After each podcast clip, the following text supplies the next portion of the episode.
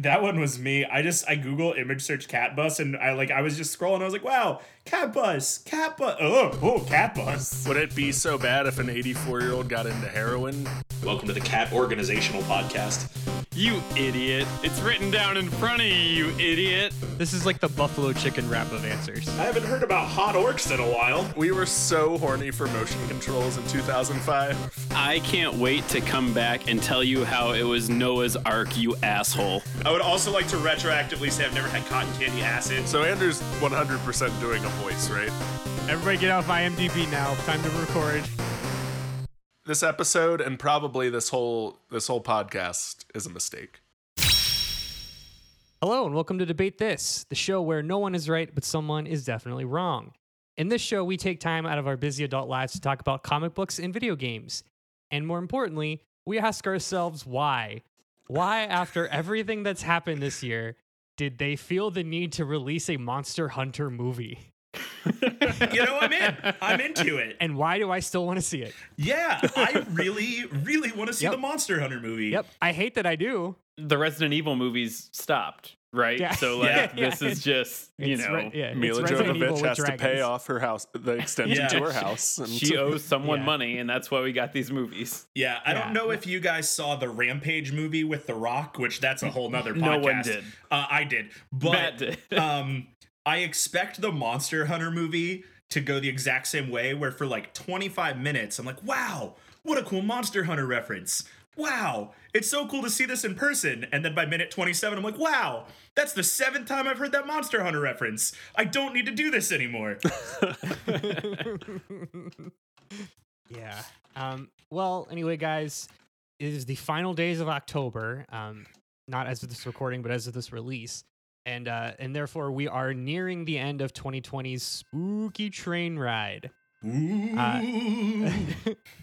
now, since this year has shown us enough horrors outside of Halloween, I thought it would be nice to end the month on a more whimsical note. So, today we're going to talk about the wonderfully weird and fantastical world of Studio Ghibli. that was a good alliteration there in that last sentence. Good job, Mm. Andrew. Thank you. Thank you. Um, now, as you've as you all out there have heard us yelling about debate this, um, we have a Patreon, patreon.com slash debate this cast. One of the ways that you can support us there is you can actually commission your very own flavor text. Um, and that's what today's episode is. So this is our, I think, third commission flavor text. Yes. Sure. Yes. Um, today's episode brought to you by longtime friend of our show and per- close personal friend of mine, Nicole Bouchard. Thank you so much, Nicole. Um, there are there's a lot of information to cover here. So for help, I've called on the elder spirits of the wood. Unfortunately, they ignored me, and now I'm just stuck with Kyle, sexy winged Christian Bale, Harper, Todd, the life aquatic with Liam Neeson, Thomas, and Matt. You shouldn't have decapitated that pagan god. He's just a boy. Cole. Man, if I had a nickel, Andrew. Um, what happened here? All, Andrew all played Mad revealed. Lib, played Celebrity Mad Libs. The- Yeah. this- all of all of this makes sense. Will make sense later. I promise. It's It feels like right now you took a reference I knew and then threw something in I didn't know. That's what I did. Oh, okay. That's the that's the through line. Awesome. Hashtag that's the joke. Um, boys, it's time to pack up the car and drive through the idyllic Japanese countryside. Woo! thank you for thank you for. We're, we're all in a car that is far too small. I assume rolling over very green Yes. hills. and at least It- one of us is farted. uh, it- luggage that has impossible gravity. That's impossible physics. We've, obviously, we've got a lot to cover. Um, here's what I did the last two months. I watched a fuck ton of Studio Ghibli movies, um, ten to be exact. Damn. And, and Is that all of them? no? There are twenty. Oh, Damn. Yeah. I so I picked the ones that are probably the most notorious and the most well known, the big the big dogs. And uh, and this was all made possible uh, thanks to HBO Max. Hashtag sponsored ad. Hashtag not a sponsored ad. HBO Max, if you have HBO Max, actually has every single Studio Ghibli film, save for one, uh, in both uh, original Japanese and English dub. So um, anybody with HBO Max, huge benefit because uh, these movies are really hard to find otherwise. And if anybody has an uncle who works at HBO Max who wants to let them know that we would like a sponsorship, feel free to mm-hmm. do so. we will take a lot of HBO money but yeah. I'd Yeah. sell out for HBO Max. oh, for sure. So I to segue a little bit, I mentioned you know the movies that I watched. Most of the most of eight of the ten movies that I watched were all directed by Hayao, Hayao, Hayao Miyazaki. Now you can't talk about Studio Ghibli without talking about Hayao Miyazaki. Um, he is the kind of person that when you hear his name, always has legendary director before it. Um, I mean, he he is this is the granddaddy of animation. Like if if Akira Toriyama is the granddaddy of anime, this is the granddaddy of animation. Can I ask a, a clarifying question real quick? Yeah, yeah. What is what differentiates this as animation versus anime? It, it- it's that was kind of a, a snooty thing to say that I said. Um, there really is no difference. It's just anime is like the the traditional like what you would imagine anime like your Dragon Ball Z's, your your whatever. Yeah. couldn't you argue anime is a little more derived from manga and Yeah, and then yeah. this I is mean, like standalone, more traditional? eh, most of his uh, some of his stuff is derived from manga. That's why it's a little it's a little nuanced. But uh, Miyazaki's Miyazaki makes films. Miyazaki makes animated films, Got and I think this is like you a long time. I've heard you say um, the uh, what what was it the uh, that game Death Stranding is is the game for people who watch films. Who call movies films? Who yes. call movies films? Yeah, that's exactly it. It's that's that's kind of the like pretentious, uh, you know, nomenclature I'm using here. But but look, I mean, Miyazaki. There's a reason why he's considered, you know, legendary. He is an inspiration to the industry. Um, and when you talk about Studio Ghibli, that's his his name is he is the face and the creative engine of the studio. Now he's not the only filmmaker, but definitely the most prominent one. And and the ones that everybody knows are the and the what associate with Ghibli are Miyazaki films. Um, so I'll talk a little bit about him, just give the background. So uh, Miyazaki began his career in animation in 1963, um, working for Toei Animation, which is a massive company, like a like a you know big conglomerate. Um, but they're a massive force in anime, um, responsible for a lot of the big dog franchises: Dragon Ball, Sailor Moon, One Piece, Yu Gi Oh, tons of stuff. Those are all under like the same umbrella. Yeah, yeah. I mean, it's Wow. a production company. I mean, it's no Sure. different than like ABC and NBC or you know Viacom or whatever. Disney.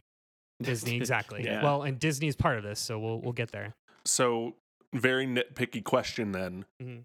You said you compared it to like NBC, ABC. Does that mean Toei Animation would commission smaller studios to make the to make like So- Dragon Ball like like NBC yeah, good question. commit doesn't doesn't really make its own That was a bad comparison.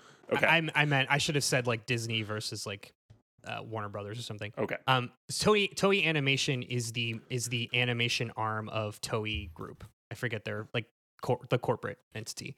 So they have they're a big production company. Toei Animation does the animation stuff. But Okay. there's others. They do movies and TV and whatnot. Gotcha. Uh, so it was there Miyazaki met Isao uh, Takahata, um, with whom he would go on to collaborate for years. And these are these are uh, persons one and two responsible for the entirety of Studio Ghibli. So Miyazaki wasn't at Toei very long. Uh, he left in 1971, um, and then together with Takahata, they then went on to co-direct several things. Um, you'll you're, you'll see a lot in their credits. The show Lupin the Third, which is a very very old anime. It's kind of like like in the Astro Boy era, like pre like before anime was a thing. It's you know Lupin the Third had like a movie and it was a huge hugely successful show. Miyazaki bounced around a couple more studios, did some one-off projects, um, all the while writing and illustrating manga on his own, just like and just having them published by another company called uh, Tokuma Shoten, which we'll we'll talk about in a bit. So so Miyazaki, incredible incredible creative presence. He is he is writing, he's illustrating, he's animating, he's he's working on films, he's doing all of these things. Um, again, like just just an incredible force in the 70s era animation so let's fast forward a number of years. He's been he's been kind of bouncing around doing all these one-off projects. He's he's worked for at this point four or five different studios. 1982. This is what's really most important when it comes to Studio Ghibli. Uh, Miyazaki released the first issue of Nausicaa of the Valley of the Wind. Um, this was a long-running manga. It actually ran until I think 1992, maybe 1992, 1993. Um, it was a it's a very very deep, very thought provoking kind of environmentalist take on the sci-fi genre. Um, which you know, 1982 hadn't seen a whole lot of that that kind of thing. I mean, this is like Terminator era, you know. Following Nausicaa's success, he was asked to adapt it to film. Um, asked by the head of Tokuma, Sho- Tokuma Shoten, uh, which was his publisher, and he originally didn't want to. He originally didn't really want to do it, and he ultimately agreed to uh, if one Takahata could come with him, and two if he could direct it. So that was those were the that was the deal. So um, Miyazaki and Takahata released Nausicaa of the Valley of the Wind, the film adaptation, two years later in 1984. And was that also an animated film, not like a, a live action film? Yeah, animated film adaptation of the manga. So that's Okay. where like the the the definition between anime and animation is is really nebulous. It's probably it's like one and the same, but just for for lack of a better term, you know, we'll, we we can say for for the purposes of this show, an anime would be like a TV series, and we'll call an animated film like a movie in this in this case. Cool. I don't know if those are the definitions, but there you go. Sure. They're the definitions we're using. Yep. You said that he was a major animator of the late 1970s, so I was curious and looked up other major animations from the 1970s and came upon Quasi at the Quackadero. So I think that uh, Hmm. Studio Studio Ghibli and Hayao Miyazaki is probably the biggest name that even I know Yeah. from the 1970s from, from animation scene. 1970s yeah yeah exactly i mean this is this is big stuff now now keep in mind this was all still very much japan right because i mean we america at this time had no idea had no interest in in eastern cartoon anything that wasn't you know immediately made in america so kind of keep that in the back of your mind that along a lot of this history is is really isolated to japan and and you the us didn't get any semblance of this stuff until the late 90s Okay. uh, okay, so um, Nausicaa, the Valley of the Wind, hugely popular.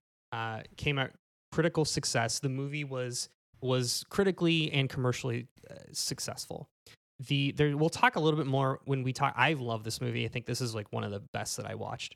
Um, and we'll talk about a lot of the themes later. But you know, people really resonate. Again, it's 1984. People in Japan super resonated with its feminist themes. It was like very like very um like kind of a liberal take on environmentalism you know a lot of a lot of these like really really impactful things that you know were were were plaguing a lot of people and uh and eventually this is what this was kind of the catalyst in getting studio ghibli off the ground so following the movie's success um miyazaki and takahata uh, went on to start studio ghibli um, along with a few other folks i'm going to stop there though um, and I'm going to do what we normally do with these flavor texts. And let's go around the horn and just talk about. I'd like to hear from each of you what, if any, familiarity you have with Miyazaki, Studio Ghibli, any of their work. Uh, so we can start with Todd. Yeah, mine's real short. Um, the only one I recall ever seeing, like I know the references to like Spirited Away and My Neighbor Totoro, um, but the only one I can recall ever actually watching is Kiki's Delivery Service, which looks as though that came out in 1989, which is wild. I would have Yeah. never guessed that that was like late 80s. I have watched My Neighbor Totoro and Ponyo. Um, Ponyo mostly in bits and pieces while working at a movie theater when it came out in the States in uh, 2008.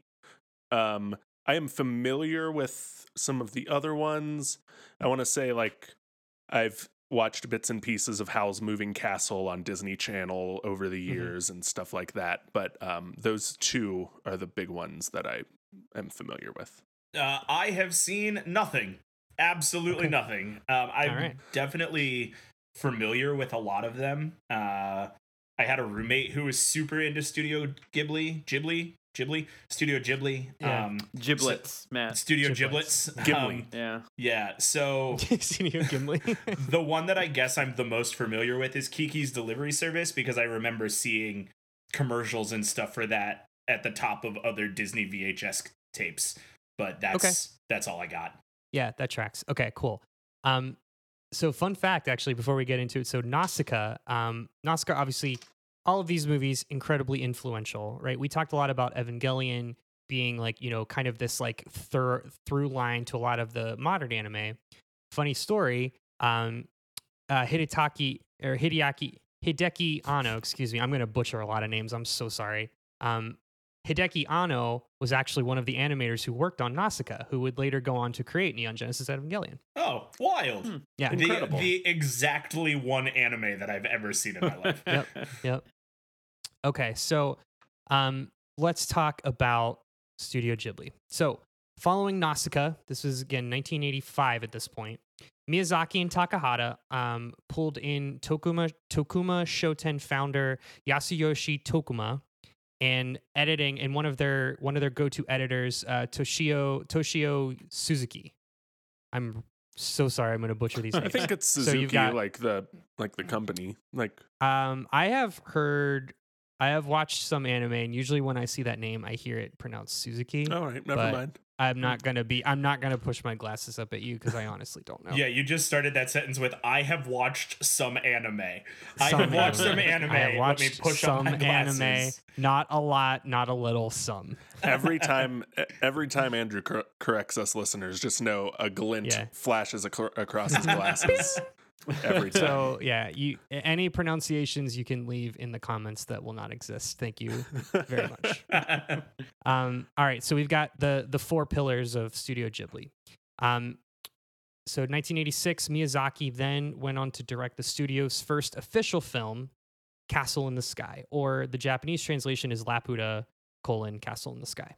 He then followed that up two years later, 1988, with the iconic My Neighbor Totoro, from which the titular character, ding, uh, became the studio's mascot. And Totoro is the the big old tan weasel that everybody has seen in somebody's AIM signature at some point. yeah, he is it, he it they are um Yeah. studio studio Ghibli's Big the Cat.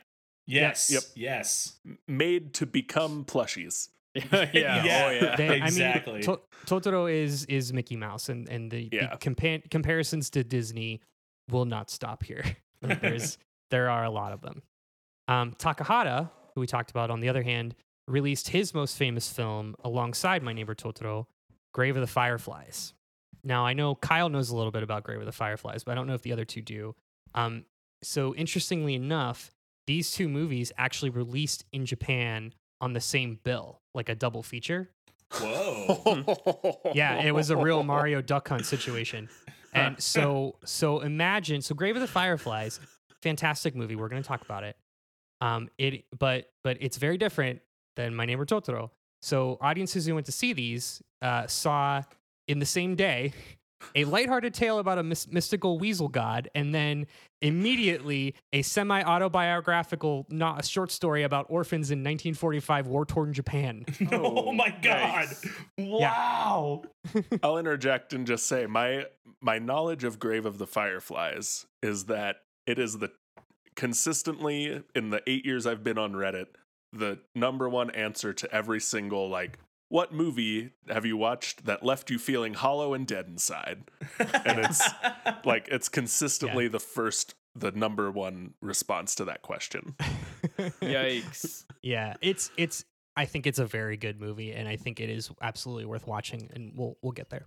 To make the Um, okay, Overwatch so- reference that we can't do this podcast without box checking that. Uh, to quote Mhm. Torbjorn, you got to build them up and then break them down. Yeah, exactly. So yeah, so definitely like as comedy and as tragedy as it can get, right? So we'll fast forward a little bit. 1997, the studio. Uh, we you know there's obviously a few more movies after that. Um, the next major release was 1997. The studio released Princess Mononoke, um, which you probably have heard of, or some people have heard of. This Mhm. is a, this was a big one. Um, it, it it was awarded Best Picture in Japan, the Japan equivalent of the Academy Awards. Um, Miramax in the U.S. actually bought the rights to distribute in North America, so this was the very first kind of inclination where they were going to start getting some some global recognition. That dub is very bad. We'll talk about it, but it's worth it's worth watching. Um, and and Princess Mononoke is an excellent movie. It's just the dub is very bad. Um, meanwhile, Disney acquired the rights, basically started a partnership with Studio Ghibli outside of the Miramax deal for the theatrical release. Disney partnered with Studio Ghibli to be the distributor among the US. So start so 19, so this kind of happened alongside Princess Mononoke. Um, so starting in 1997, Disney starts to kind of figure out a strategy to to release these older movies to U.S. audiences, and a lot of them start to get um, theatrical releases, and mostly Miyazaki ones because those are the, those are the bigger ones. And what's interesting, so if you go on to so the English dubs today are so like Todd probably your experience in watching Kiki's Delivery Service, you watched a a, a 1989 movie voiced by Kirsten Dunst, who was definitely not definitely five at the time, right? Yeah, for sure. Yeah, yeah, yeah. So Disney went back and brought in these like huge Hollywood names to do these English dubs for the theatrical releases. Because again, remember guys, this is 1997. Like anime was not really still like not really a thing. Like outside of maybe like Dragon Ball Z, maybe like outside not even Dragon Ball Z, outside of like maybe seeing some like Saturday morning cartoons. The only people that watched anime were like people that had bootleg VHS. I mean, by 1997, I want to say Pokemon was on the air. that okay, yeah, that's fair. DBZ DBZ had been on the air for a little while. Uh, that was more like 1999. I mean, that's when it blew up, but Yeah, I mean, it was still a kids thing though. Is what I'm is what I'm trying to get yeah, at. Like, yeah, yeah, yeah. D- Dragon Ball Z was definitely a kids cartoon. Pokemon was definitely a kids cartoon. That's fair. Um, this was this it was not like the it was not considered to be the the artistic thing that it is that is today. Is it worth noting that by 1997, Disney had bought Miramax and they were under the same umbrella? That makes sense. Thank you for clarifying that. That So more yeah, so so Miramax kind of operated as Disney's like Hmm. PG thirteen and R rated slash experimental studio. got for it. a while. Okay, that So makes that- a lot of sense. Thank you. So that that's where I was having trouble with the timeline because that that had never tracked with me. I didn't realize that. So perfect. Okay, so Disney partnered with with um with the studio. Miramax did the theatrical release of Princess Mononoke because Princess Mononoke is their most like PG thirteen movie. Okay. Okay. So anyway, so you start to see now this drip feed of these English dubs for all these old 80s era Miyazaki movies. Um, redubs of Totoro, Nausicaa, Castle in the Sky, Kiki, Kiki's Delivery Service, with these big name Hollywood uh, talents like Patrick Stewart, Kristen Dunst, Shia LaBeouf, um, Alison Lohman, the Fanning sisters, uh, Anna Paquin, James Van Der Beek, some other ones we'll talk about. Um, but what really put Studio Ghibli on the global stage was 2001's Spirited Away. This is this is the one. This is the big one. This is the one that just just blew everything out of the water. Um, Spirited Away got Best Picture again from the Japa- uh, the Japanese Academy Awards, and I saw a thing. It's it's still it was and maybe still be the highest grossing animated film in Japan. Like it's it's insane. Dang. Um, it also won Best Animated Feature in the U.S. Academy Awards, making it the first um, anime, in this case, Japanese animated uh, feature, to have ever won an Oscar, which was big. So this is what kind of set people like to like set targets on Studio Ghibli. So people started they they saw this thing at the Oscars and were like, what what is this? Like let's let's let's uh, let's check it out. So that's kind of that fueled a lot of the interest in the Disney redubs. Um, Disney then went on to produce the later uh, theatrical releases of Miyazaki's movies. Um, we've got Howl's Moving Castle in 04, Ponyo in 08, um, The Wind Rises uh, in 2013, all headed by voice talents among uh, the likes of Christian Bale, Tina Fey, Billy Crystal, Cloris Leachman, Elijah Wood, Mae Whitman, and even Liam Neeson. So See, that's wild. big names. That big is names. bananas. Um, Yep. I want to real quick go back. I just couldn't pull it up fast enough. I looked to see who the other nominees were um, up against Spirited Away for Best Feature, and the ones of note are Lilo and Stitch and Treasure Planet were both on that list. So Oh wow. Interesting. yeah, and I think Lilo and Stitch is probably the biggest Disney movie of the early 2000s. Um, Yeah. So to to see that to see that scale and know that the first major Japanese animated movie to come to the states beat out Lilo and Stitch is like Yeah. huge. Which like that's interesting because that was kind of like the end of the Disney golden era a little bit. Mhm. Like I remember Mhm. that Yeah. Treasure Planet was the end of that. Yep. Um. So yeah, I mean that that kind of sets the timeline, and and that's I think that's like 2000 that that era like 1999 again Pokemon right Pokemon was a big big factor, but then we started getting in. This is when we started getting in more like actual you know animated more animated features. We started seeing things like Cowboy Bebop and Evangelion, and and you know this became more of a of a well rounded industry. And I mean, a lot of this has to do with the the popularity of these films. Since that time, Studio Ghibli has released. Uh, there are 22 animated films on their list, with 20 of which having already been released. Two more still in process. So they are still making movies um, since opening in 1985. Wow. And interestingly enough, Miyazaki has formally announced plans to retire twice. uh, once in once in 2008 and again in 2013. And uh, he did in 2013, and it actually came back in 2017. And uh, since said he was going to be working on two more movies. So I want to say that second, ret- and, and I might be messing the timeline up here. The second retirement announcement, or when he came back, was when Studio Ghibli like made their animation software free and available to the public as well. oh, they yeah, recently yeah, did. They right. recently did that, and they were like, "We want everyone to animate. Here Yeah. you go." Like, they're they're Hmm. they're a wonderful group. Mhm. Um, they for a while they were so they're I mean their their corporate ba- history has been interesting too because like I said they were they were funded for a while by that group um Tokua uh Toku Tokuma Shoten. Um, that group dissolved. The founder died in the mid two thousands. And uh, that partnership dissolved, and eventually, I mean, they had enough money. They just went independent, um, and they've for a long time we're not going to get too much into the streaming stuff, but for a long time, you know, Disney owned the rights and we're doing the theatric releases and the VHSs, but you really that was the only way to really get access to these movies. And in the last like year or so, um, historically they've been pretty hard to play ball with in the U.S., but it, in the last year or so, now we're seeing just like yeah, it's all on HBO. Screw it. and they're you know they're releasing all of their stuff. Like they just released a bunch of images, like promotional artwork and stuff for free. Um, it's really interesting. They they put a lot of money and effort into the Studio Ghibli Museum that's out um, out in Japan, which uh, we were going to visit uh, in our trip this year had we had we gone. But but it's actually good because now I can go and actually have the context because I until a month ago was or two months ago was like Matt, I had not seen not seen any of this stuff. So um, this was I went from from zero to uh, to where I am now pretty quick. Um, okay, so this one this this this is going to be a little different than a lot of our other flavor texts. I'm not going to bore you and go line by line to all the movies because that would take a thousand years, and that's not doesn't really do it justice.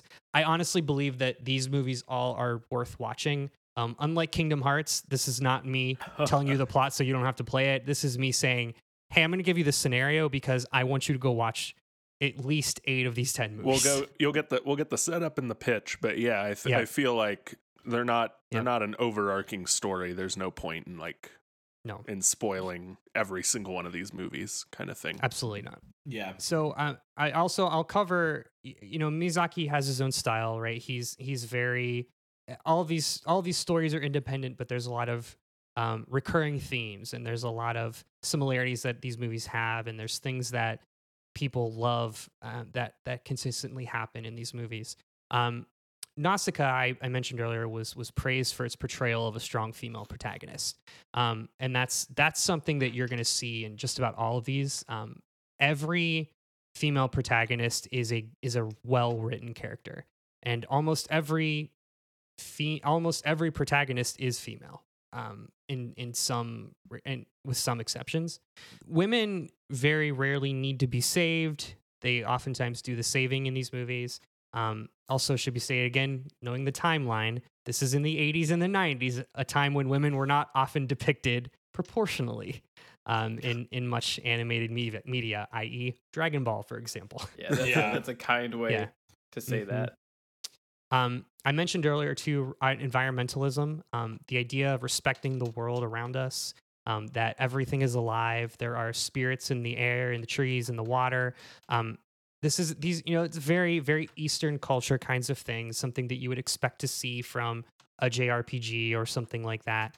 Um, none of these are inherently religious, but you can, t- if you know anything about Shintoism, there's a lot of those roots in there. Um, you know, Shintoism is a is a polytheistic religion. Again, the idea that like uh, there we must respect the world around us. We must live in harmony with with spirits and and the kami um, eh, for that in that world. there and the the the biggest through line here is there is a nostalgia to uh, his depiction of the Japanese countryside. Every single movie involves the country in some fashion. Got it. hmm Like in like in what way? Like there's a cutscene of them driving through the country kind of thing. It's it's it's very. I mean, every usually the set either the setting is in the country or you have the protagonist is from like a rural, a small village. Um, okay. it's very every the country is represented as being very idealistic um you know like people doing things washing their clothes by hand and and Gotcha. farming and stuff so it's like very you know just that very like earthy conservative approach um to life you know not like low technology kind of thing um a couple other things that i think uh, i get pulled through a lot in, in some of the movies not all of them um there's not you know you, you compare this again compare this to a disney or even a pixar movie a lot of Disney movies, it's it's very black and white, good versus evil. There's a bad guy, there's a good guy. We gotta we gotta you know they they represent one thing, the other represents the other. We don't see a lot of that in these movies. Um, sometimes there may be a legitimate villain, but maybe they're just misguided. Maybe they're just selfish. They're not outright evil, right? We're we're not dealing with like Maleficent here. Definitely more of a, an antagonist than a villain in these yep, stories. it's- I- I kept coming back to Inside Out, which I think is like uh you know the like the quintessential Pixar movie, which is like the conflict is within, not not external. You know, Yeah. Sure. Yeah. I think I think if you're gonna make those comparisons, the the and what makes Pixar like so much more generation spanning is the fact that those stories are so um applicable to everybody. Like they are they are legitimately all ages. That's that's the that's the vibe with a lot of these films too, with some minor exceptions. Kiki's Delivery Service being one. I did not love Kiki's Delivery Service. Well, I'm gonna tell you that like 12 year old Todd thought it slapped. So Well, yeah, exactly. So like that would be like your Disney kind of movie. Mhm. Anyway, and sometimes there is no plot, and the plot is just that the big weasel is super fucking cute, and we're all gonna ride on a flying cat bus and just shut up and love it. yeah. Um. So, listeners, Andrew had sent us a clip beforehand that we needed to watch, and I was meaning to bring up the cat bus. Oh, Um, the cat bus slaps. the cat bus is iconic. I knew about the cat Yeah. bus before I knew about Totoro. Why? Why is God, why the cat is bus. cat bus? God, we'll I get love the to it. Cat bus. Okay. Um, one one other thing that I, I really enjoyed in, in these movies is Miyazaki seems to love old women, like not like in a weird way, just like every old woman is like built like a fucking Lord of the Rings dwarf, like a square. but but every old woman in these movies is unequivocally awesome. Like there is an old woman wizard, an old woman sky pirate, an old woman who climbs a mountain. Like like old women are awesome in this world. I mean, I think that's a very just like Japanese, Yeah. like you know, Japanese idea of like respecting y- your Yeah. elders, and then a a post World War II Japan may not have as many old men as old women. yeah. That's absolutely right. That's absolutely right. Yeah. Okay, well, um, let's get into it. So, like I said, I'm just gonna go through the setup, and then I've s- I've uh, I've created a few a few little mini games here for each of the movies. Um, one I've called the uh, the the whimsometer. How whimsy is it? How whimsical is it? And then On a uh, scale from what to what, Andrew? one, to, which is one to ten. So uh, Okay. we- I've trademarked it as the whimsometer. What Yeah, is what is what is one a one and- and a ten on on Uh, Andrew's? one one. Well, we'll get there. Um, zero a zero in the whimsometer is Grave of the Fireflies. Um, and then uh, we're gonna play a little game called Sub or Dub, which is where I tell you should should you watch the sub or the dub based on the talent, the voice acting talent that I saw. Because I also on HBO Max I will only watch the dubs um, because of all of the big name uh, people. I just I felt like that was something I had to had to experience. See, I would only watch the dubs because I'm lazy and I don't want Well, to that read and my I movie. was. And in six of these movies, I was doing other things while I was watching because I Yeah. cannot just sit and watch a movie because it's I'm 32. Um, all right, you want to you guys want to get into it? yeah. Let's do get it. into it. All right, let's start with Nausicaa of the Valley of the Wind. This was number number one, um, directed and released in 1984. Um, so the premise is the world as we know it has ended. Most of the world is covered in poisonous gas. Uh, there are only a few scattered colonies of humans left. Um, I put a picture in here, and we'll we'll do the usual um, little mini image gallery. Uh, the first picture I put in here is just the opening scene in the Sea of Decay, which is like metal as hell. Um, yeah. Yeah. The, the I just wanted to give you guys an like an impression of the art style because again, this is 1984. Everything here is hand drawn, and and you'll hear me say this like the comparisons to Disney are very overt. This is very much akin to like looking at a panel from The Lion King or or Aladdin, right? Like these are just Im- incredible works of of handiwork, and it probably took you know months and months and months of of hard labor to create this. But they this po- the post apocalyptic setting that they they created enabled the team to to do some really cool sets. Um, like you see here, it's this kind of like this. This is actually a jungle, but it's all in this bluish hue, and there's these like very alien plants and all these massive bugs that are flying around. It just it looks like they're on another planet. It's it's really cool. Um, Nausicaa, our main character, is the princess of the Valley of the Wind, uh, which is a mostly pacifist, low tech society of very little means.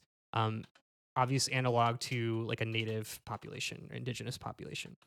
All the trappings of a small anime town, right? Mostly agricultural, located remotely. Um, they've got the one village elder that prophesizes the chosen one, who also happens to eventually be our protagonist that we find at the end. But I think my favorite thing about this movie is just Nausicaa as a character. She freaking rules. Um, she's smart. She's she's a fighter, but she only fights if she has to. She's a leader. She leads her people, and everyone loves her. Um, she spends all of her time trying to find solution to fix the poison gas. And she's like, and the first scene is her going in and like investigating in the jungle and like taking samples and trying to like and bringing back like uh you know like uh salvage right basically for her people. she's just a really cool character. Um, but she also she's very empathetic and the the show uh, the movie sets it up right away where she can kind of commune with um, these otherworldly creatures that live in the poisonous jungle the uh, the poison jungle is is infested with these like massive bug gods they call ohms they're like these huge beetles the size of tanks Oh, uh, they're they're pretty they're pretty rad I'm sad you didn't put a picture of these into the uh into the doc. i had five minutes i had five minutes matt Okay, cool, sure. how do you Um, spell ohms? uh, ohms Okay. so one day, uh, so Nausicaa is, you know, we kind of they set up this this this world and this situation. Um, an airship uh, one day approaches the village and crash lands right outside. So we see a couple things. We see that this world has technology, but this particular village has opted not to participate in it. Nausicaa goes to find the cra- the the crash landed ship, tries to save the female pilot, but unfortunately the girl dies as soon as Nausicaa reaches her. Um, soon after that, the neighboring city of Tolmekia invades, and they just completely steamroll the town because again, this is a this is a militarized city state uh, going against a bunch of farmers with pitchforks. Nausicaa is able to escape with the help of the the village swordsman, voiced by Patrick Stewart, which is awesome. Cool. Yep. And uh, and she sets out for Tolmekia to attempt to uh, get a treaty, uh, set up a treaty going, some sort of agreement. Um, however, on the way, she's attacked by another neighboring city, Pejite. Pejite? Pejite. She's able to, she evades the attack. And but this is what this is like Nausicaa's a character, right? She gets attacked by this Pejite ship. The Pejite ship goes down, and she goes to rescue the downed pilot, who is voiced by Shia LaBeouf. Actual, Actual cannibal, cannibal. Shia LaBeouf. um, who voices Nausicaa? Alison Lohman, who hasn't done a lot of things recently, um, but she was she did a couple big movies in like early 2000s. Um, she did a horror movie called Drag Me to Hell or Pull Me to Oh, Hell or yeah. Oh, something. Yeah, I yeah. I know Drag Me to Hell. Yeah. I hate that that's where I get to know this girl from, but okay. Yeah. Um, I think she also did. She did a movie with Nick Cage, uh, where she was his daughter. I think that was her. Um, I might be. Nope. Well, Cage Todd- wasn't in that Uh, movie. Nick Cage. Nick Cage was a con man. I forget. oh, forget. I was thinking Liam Neeson. oh, Same um. Yeah. Matchstick Men. Yeah, I think that's her. I'm pretty sure that's her. Oh God, that movie is so bad. What if Nicolas Ugh. Cage was Liam Neeson in Taken, though? Now that I've said it, I want to think about it. No, That's right, not so what we're doing today, Todd. No. anyway, Nausicaa and Shia LaBeouf, uh, they kind of come to the, come to terms, and they discover they kind of they end up in like the depths of the poison jungle, um, under the jungle, like under the poison fog, and kind of find like the roots of the like the source of the poison.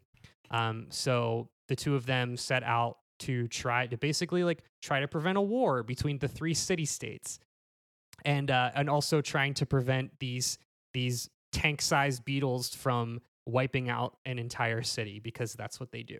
Yikes. Yeah, it's really cool. I I I really like this movie. This was definitely my top three. This is a, an interesting take on the apocalyptic wasteland uh, trope genre. Um, what what they they really do is again to, to really drive home the environmentalism approach. Um, the the the overall theme here is war is bad, nature is good.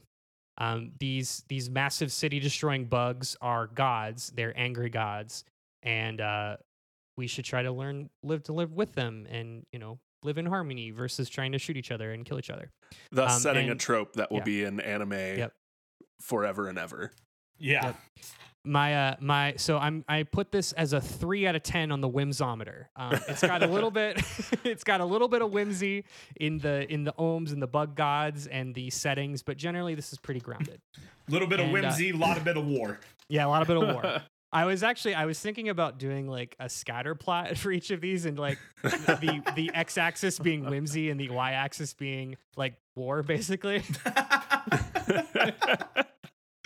oh my god. Yeah. Good. because like on one end is my neighbor Totoro and the other end is Grave of the Fireflies so everything is in between. Yeah. All right, so sub or dub? I'm gonna give this a dub, and the reason why Patrick Stewart and actual glider pilot Shia LaBeouf. Well done. Good. Nice. All right. Nice pull. Mm-hmm, mm-hmm. Okay, so next movie we've got is Castle in the Sky, or the original title is Laputa Castle in the Sky. So this was again, this was the first official Studio Ghibli movie.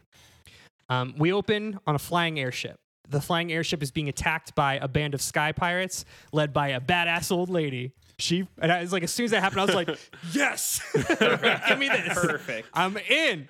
Andrew Um, set down his phone and he's on board.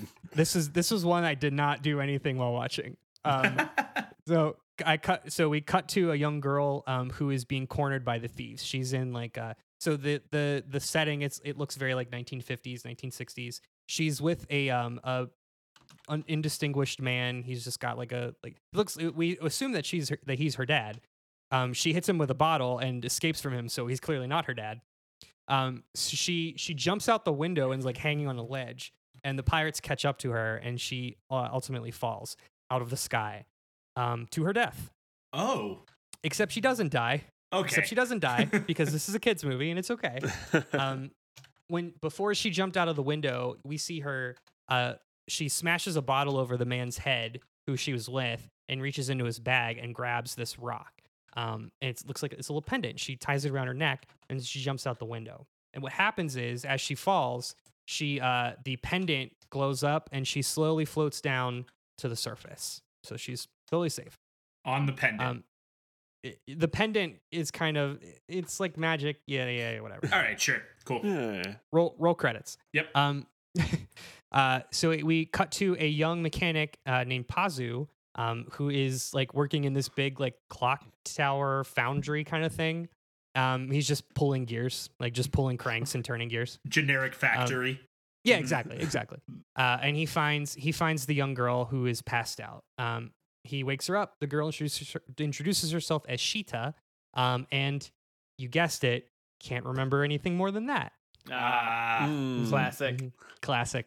Um, Pazu and Sheeta become fast friends um, and companions as Pazu helps Sheeta uh, escape from her pursuers, which is the awesome Sky Pirates and also now government suits. So she's got two factions after her. Good. Um, Pazu, of course, is an orphan because, of course, he is. Um, he tells Sheeta his father uh, was a pilot who spent several years searching for the flying city of Laputa um, that was abandoned uh, mysteriously 700 years ago. So, you know, like the lost city of Atlantis. Um, now, Pazu's father believed he had found it, and Pazu shows her like a picture that's mostly covered in clouds, but there's like a little corner of, of, of like rock that looks like a castle. The castle in the sky. Yeah. Oh. Mm-hmm, mm-hmm. Uh, but Pazu's, but no one believed Pazu's father, and he died. Uh, with people, on, the only person having believed him is his son. So Pazu wants to fix his, uh, you know, clean his, clean his father's name, and Sheeta is just trying to trying to stay safe. Well, they they later then find out that Sheeta's pendant is hey, it's magical because of course it is. Yeah. Um, Right. But it's made of it's made of this material called Aetherium crystal, which is a type of magical stone that's long gone, um, but is known to have been the source of power for Laputa. I think you know where this is going. Yep. hmm Mhm. So Sheeta I'm agrees. lost. I'm, I'm absolutely lost. hang, hang on. I think in about two more bullet points, it's gonna lock in. Yeah. What did what did we say last week? Specific lock for a specific key, or specific key for Yep, a specific yep. lock? Yep. Exactly. Um, Sheeta agrees to help Pazu find the lost city and uh, un- untangle the tangled web that is her her mysterious history. Um, also, while all all the while on the run from sky pirates and the government. This movie is really cool. It's fun. This is a high flying adventure. It's it's it's your animated. It's your Indiana Jones or National Treasure is what I put here. um i mean it, it's just it's just good fun like it's it's not a super complicated plot um but but again it's it's very cool in in in that nausicaa had a lot of really fun really interesting settings um once they get to laputa because of course they get to laputa um i there was a lot of uh a lot of vibes like i i, I thought of i immediately thought of chrono trigger um when they when they visit the floating city in chrono trigger or um the if you guys played Twilight Princess, the last like the Sky Temple in Twilight Princess, oh yeah. Oh yeah. very much reminded me of that. Um, it's really fun. I, I I like this one a lot. Obviously, a not not super heavy on a lot of the environmental themes, but there's there's definitely that there. Um, there's this was this one is one of the few that has like a, a general villain. Like it's this is the most one of the more like Disney side of things where it's like Mark Hamill is the bad guy and wants to have wants to take Laputa all all for himself. Yeah. Um, yeah. So yeah, pretty, very fun. Um, I'm giving this a six on the whimsometer.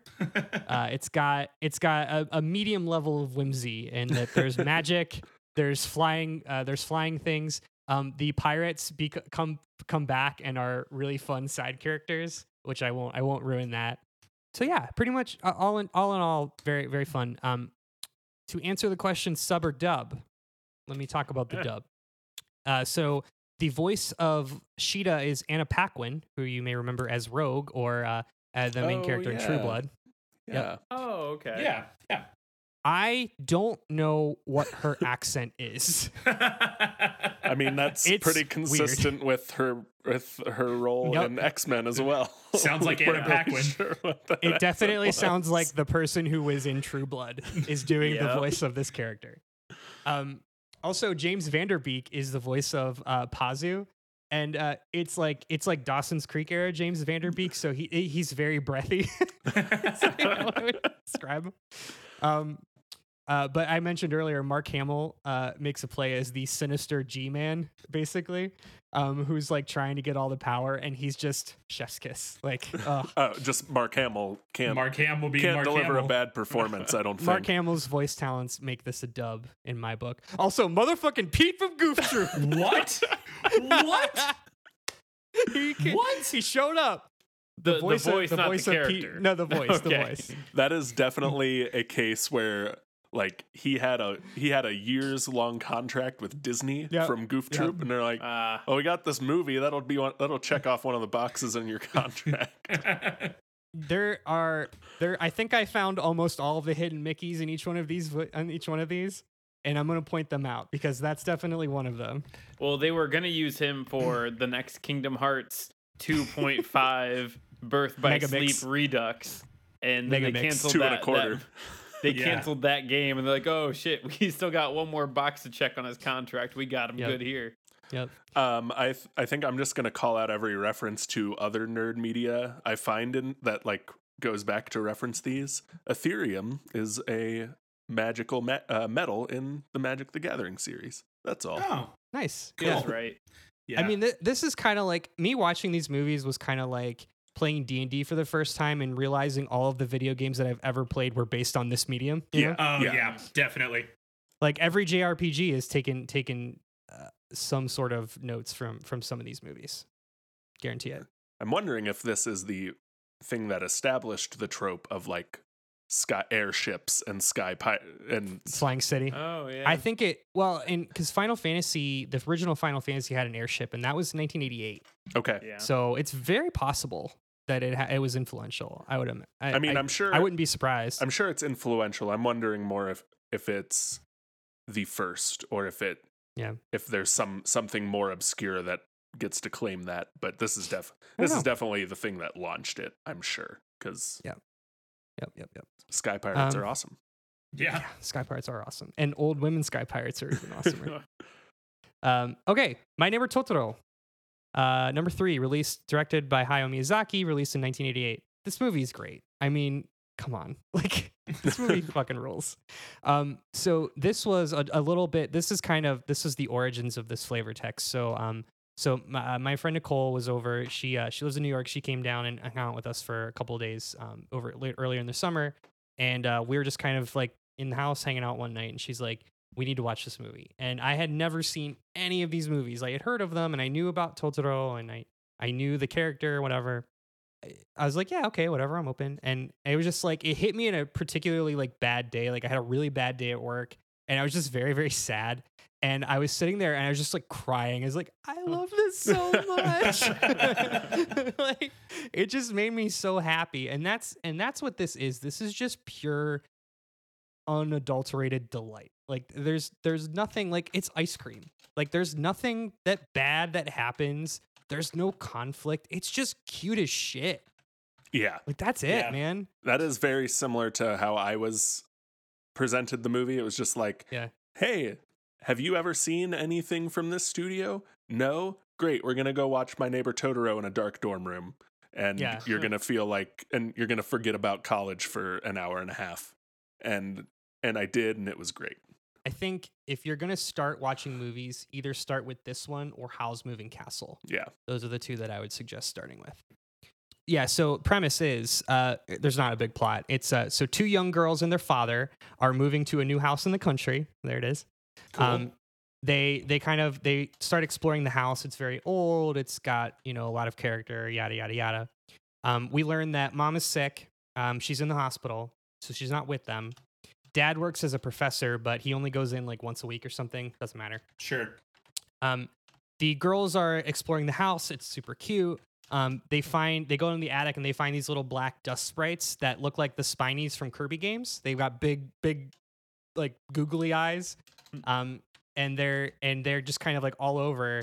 And uh, they're like very friendly, but they they're kind of afraid of the girls, and they eventually leave. And some old woman who doesn't matter shows up and says, explains that they're spirits, and it's trying to set up that there are tons of spirits in this world, and they're everywhere. And if you if you let them into your heart yada yada yada they'll open themselves whatever. So be nice to be nice to nature guys. That's that's all it is. Cool. so we then so the two girls the older girl is like i don't know like nine or ten. The younger one's like maybe six. Um so she's she's pretty young. Uh, the younger of the two sisters uh, encounters this small kind of like rodent like creature um, with big old rabbit ears uh, the creature leads her to this like massive forest in and in the middle of which has this like huge tree like impossibly huge tree uh, with a large opening cut inside um, she goes inside and sees an, an even more impossible like clearing basically inside the tree so it's very clear like this is not this is this is impossible It's like a TARDIS Um, situation, right? Like, it is a like tardis big, yes bigger a- in, on the inside. Yeah. yeah, it's Yeah. a forest TARDIS. Um, in the middle of the forest TARDIS is a massive creature, massive tan creature who is just so dumpy and cute. Um, who is who we later is revealed as Totoro. Um, so they she like tries. He's just sleeping, and he's like a big, like big, nice grizzly bear. Um, she falls asleep on Totoro's belly, and cute as shit. Um, and then uh, she wakes up in the grass near their house. Um, no one can find this massive tree. None of the the none of the older sister and the dad don't believe her. They think she was just dreaming. Um, until Totoro appears again later on. This time at night, um, outside helping, and he helps the girls plant some trees out back, which is the reference of the Bob's Burgers clip Yeah. that we will will link to. Gotcha. Um, and they just they they do a big dance, and uh, Totoro uh, turns these little plants into this massive like Jack and the Beanstalk tree, and they all just kind of like hang out and drink juice on top of the tree. it's so great. I love it. Um, and then uh, okay, so then other stuff happens. It doesn't really matter. Um, the the girls. So the the most iconic scene is the girls are waiting for their dad at a bus stop. and this is like the most conflict that comes out is like the girl like the girl's dad is a little bit late. Totoro appears once more, but he just like he just shows up. Like it's just like the the camera flashes, he's just standing next to the older sister. And he's got a little leaf. It's raining. He's got a little leaf on his head, his big dumpy head. and uh the the youngest girl's like, give him an umbrella. So they give him an umbrella, and then he gets all happy. And uh Just And loves he, um, loves the umbrella. yeah it's just it's just it's just pure love it's just like oh god um and uh I, my notes literally says they cover him with an umbrella and fuck me. This is so adorable. I want to die. Um totoro calls on a magic cat bus. So weird. it just kind of like hovers in. It's got a big cheshire cat face. It's got legs and hairy like big fluffy cat fur but it's a bus I And- just I googled cat bus and there it is. Yeah, There it there's is. no there's no explanation. No, it doesn't matter. And then Totoro just kind of like hobbles or like waddles inside. And the, my favorite part, my favorite part is the door makes a sound. Wild. oh, this is a good movie. I mean, it's again like this is. I think this is like the perfect sick movie. Like if you're Mhm. just if you're not feeling if you're feeling crappy, if you had a bad day, this is like. I don't want to. I don't want to actually focus on anything. I just want to. I just want to feel good. It's it's very atmospheric. It's Yeah. It's I am sure there's a better word for it that you learn in film school or whatever, but it's that very Yeah. like that very Japanese like nothing happens plot, Yeah. but but you you can't help but enjoy it because it's so fun. My understanding of it is these are all like to- Totoro, the cat bus, the you know the tree, the bigger on the inside tree, and and the everything is all kind of pulled from Shinto. An Shinto. acid dream? Oh no. um, the like the Japanese religion of Shinto, where like ev- the belief is just everything has a spirit, and like and Hmm. Yeah. and that's what these are. Like Totoro is Yeah. the spirit of he's something. The, he's and- the he's the force spirit. the- Yeah, that exactly, Yeah. Kyle. Yes, that I, I, I that is definitely. I mentioned the show the um, Shinto connection earlier. This is probably the the closest one to Yeah. that. yeah, Um, that yeah, everything is alive, everything, and and the girls are, uh, you know, they're innocent. They're yeah. they can they can see this stuff because they're they have the innocence of children. You know, yada yada yada. Yep, it's it's great. It's it's a Silly lot of fun. tricks are for kids. Yeah, it- no one, nothing bad happens. Everyone, everyone's just happy all the time. Um, excuse crap. Grave of the Fireflies. Wait, you, we didn't. We, did we do Oh, your oh. whimsometer? we didn't, Ah. we didn't do the whimsometer. I'm giving this an 8.5 out of 10 on the whimsometer, and that's only because Spirited Away is a higher rank. We'll talk Oh. about it. And then sub or dub. So this one's tough because I do, I do really like Ellen Dakota Fanning. Are are they're still they're pretty young at this point. This was I think this dub's actually 2005 maybe. Um, but they they're still very excellent voice talent. Um, it's the right amount of cute. Legendary. This is interesting. Legendary voice actor Frank Welker, aka Megatron, is the voice of Totoro. Wow. Wow. I will say though, to Kyle's earlier point, there's a lot of this is mostly a nonverbal movie. It's a lot of like grunts and smiles and and just visual treatment. So either is fine. I think the sub, like whatever whatever you're into, is fine. Um, you're probably not going to be intensely watching this movie, so like have it on, have the dub on, and have your phone have your phone up. Like it's probably fine. Got it. And and we'll put Yep. this realistic cat bus in the show notes No, as we're not. well. Whoever gonna do whoever found That's- this monstrosity. That's- That, one sucks. was me. I just I Uh, Google image search cat yeah. bus and I like I was just scrolling. I was like, wow, Yeah. cat bus, cat bus. Oh, oh, cat bus. Ugh. Yeah.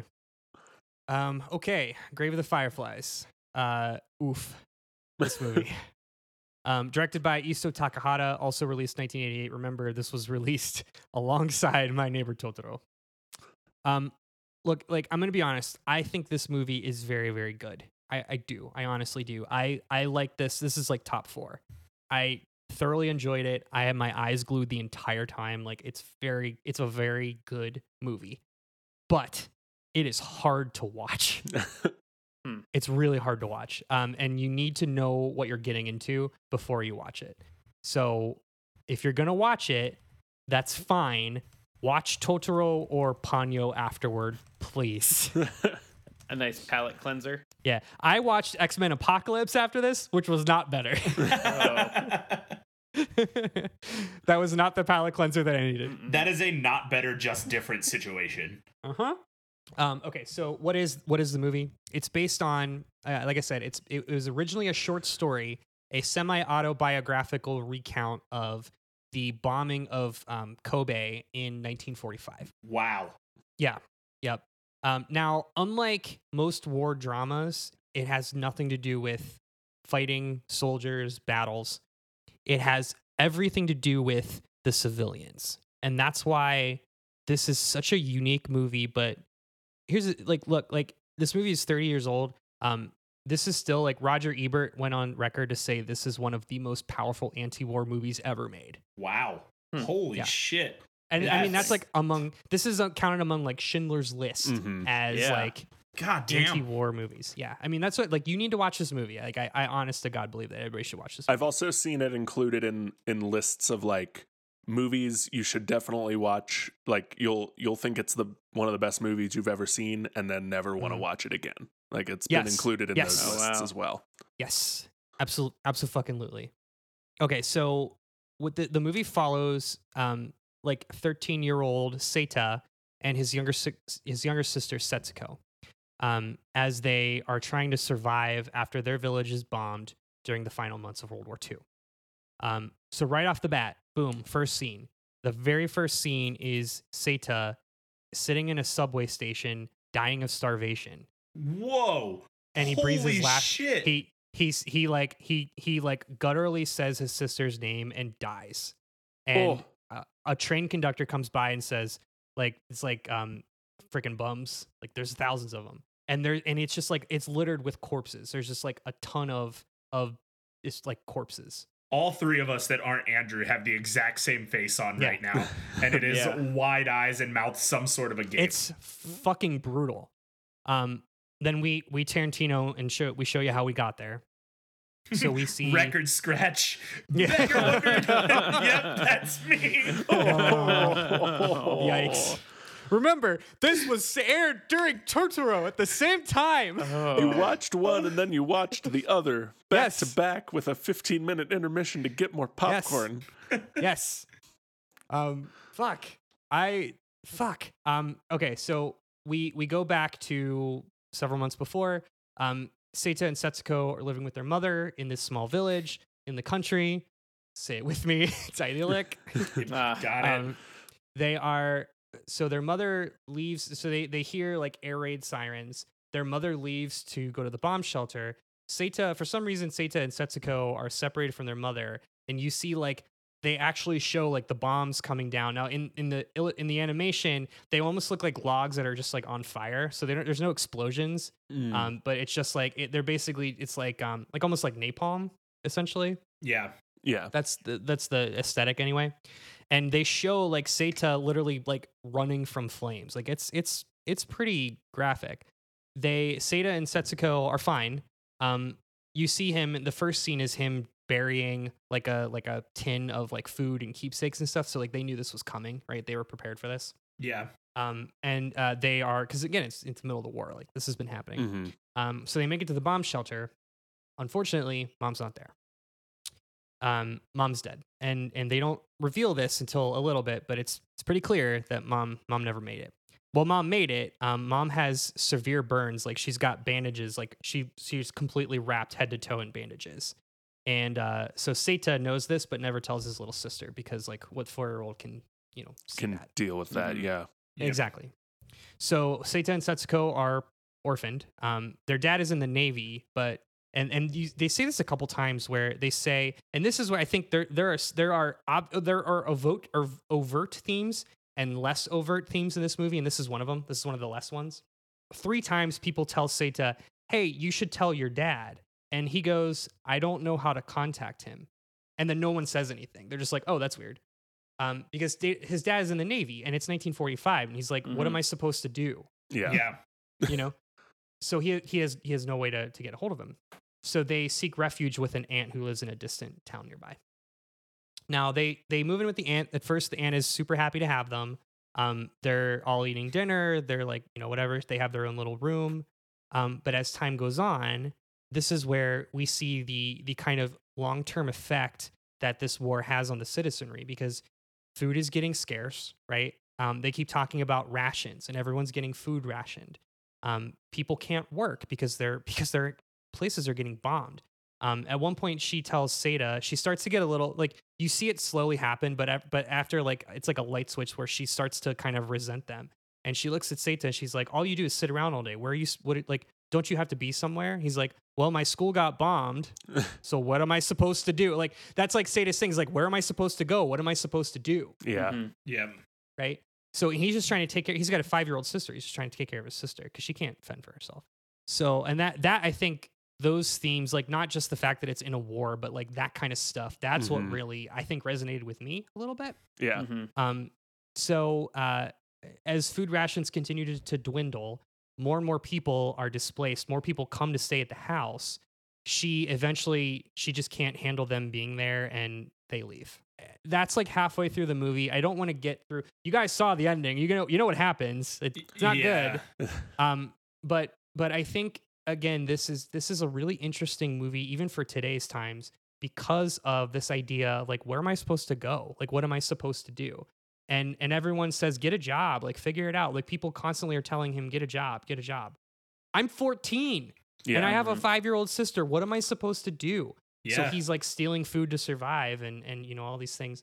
Um and and that really resonated with me because I think there's a lot of similar themes to like the way that honestly the way that we treat homelessness today. Sure. I mean, yeah. it's really easy to stand there and just say get a job, but like what are they supposed to do? right. Yeah. yeah. You know? That i I mean that is one of one of the biggest issues plaguing America right now is not Right. only the home, homeless population but the way we treat that population of people. Yeah. Mhm. Um obviously like the major theme is war is horror, right? Like that's uh, no secret, but but I think that's that's why some of this I think resonates longer term than just like World War II is, you know, war, war is bad. You know, you watch these kids basically shrivel up to nothing and right there in the open and I'm like sitting there I'm like why is this happening? Like why are these people letting this happen? And and that's the fact of the matter is they just they couldn't deal with it. Like there's just it was too hard to and they just ignored it because it was too hard to to process. Um so yeah, so that was, that was a super downer. Um watch this movie. Watch this movie. Watch this movie. Um whimsometer 0 out of 10. negative, negative, negative eleven. Okay. Not Yeah. not very whimsical. Um, to answer the question, sub or dub, I think either is probably fine. Um, this one is is a weird one as far as licensing is concerned. It had a different. I think it was released under a like a or it had a different like production company or something. Disney didn't want to release this one under the Disney yeah. banner. Yeah. Well, that yeah. There there was some other like there was some business arrangements with Japan. I don't really know. I, I couldn't get I couldn't glean a lot of it. Anyway, this doesn't have a lot of big Hollywood talent. It's just like regular ass voice actors.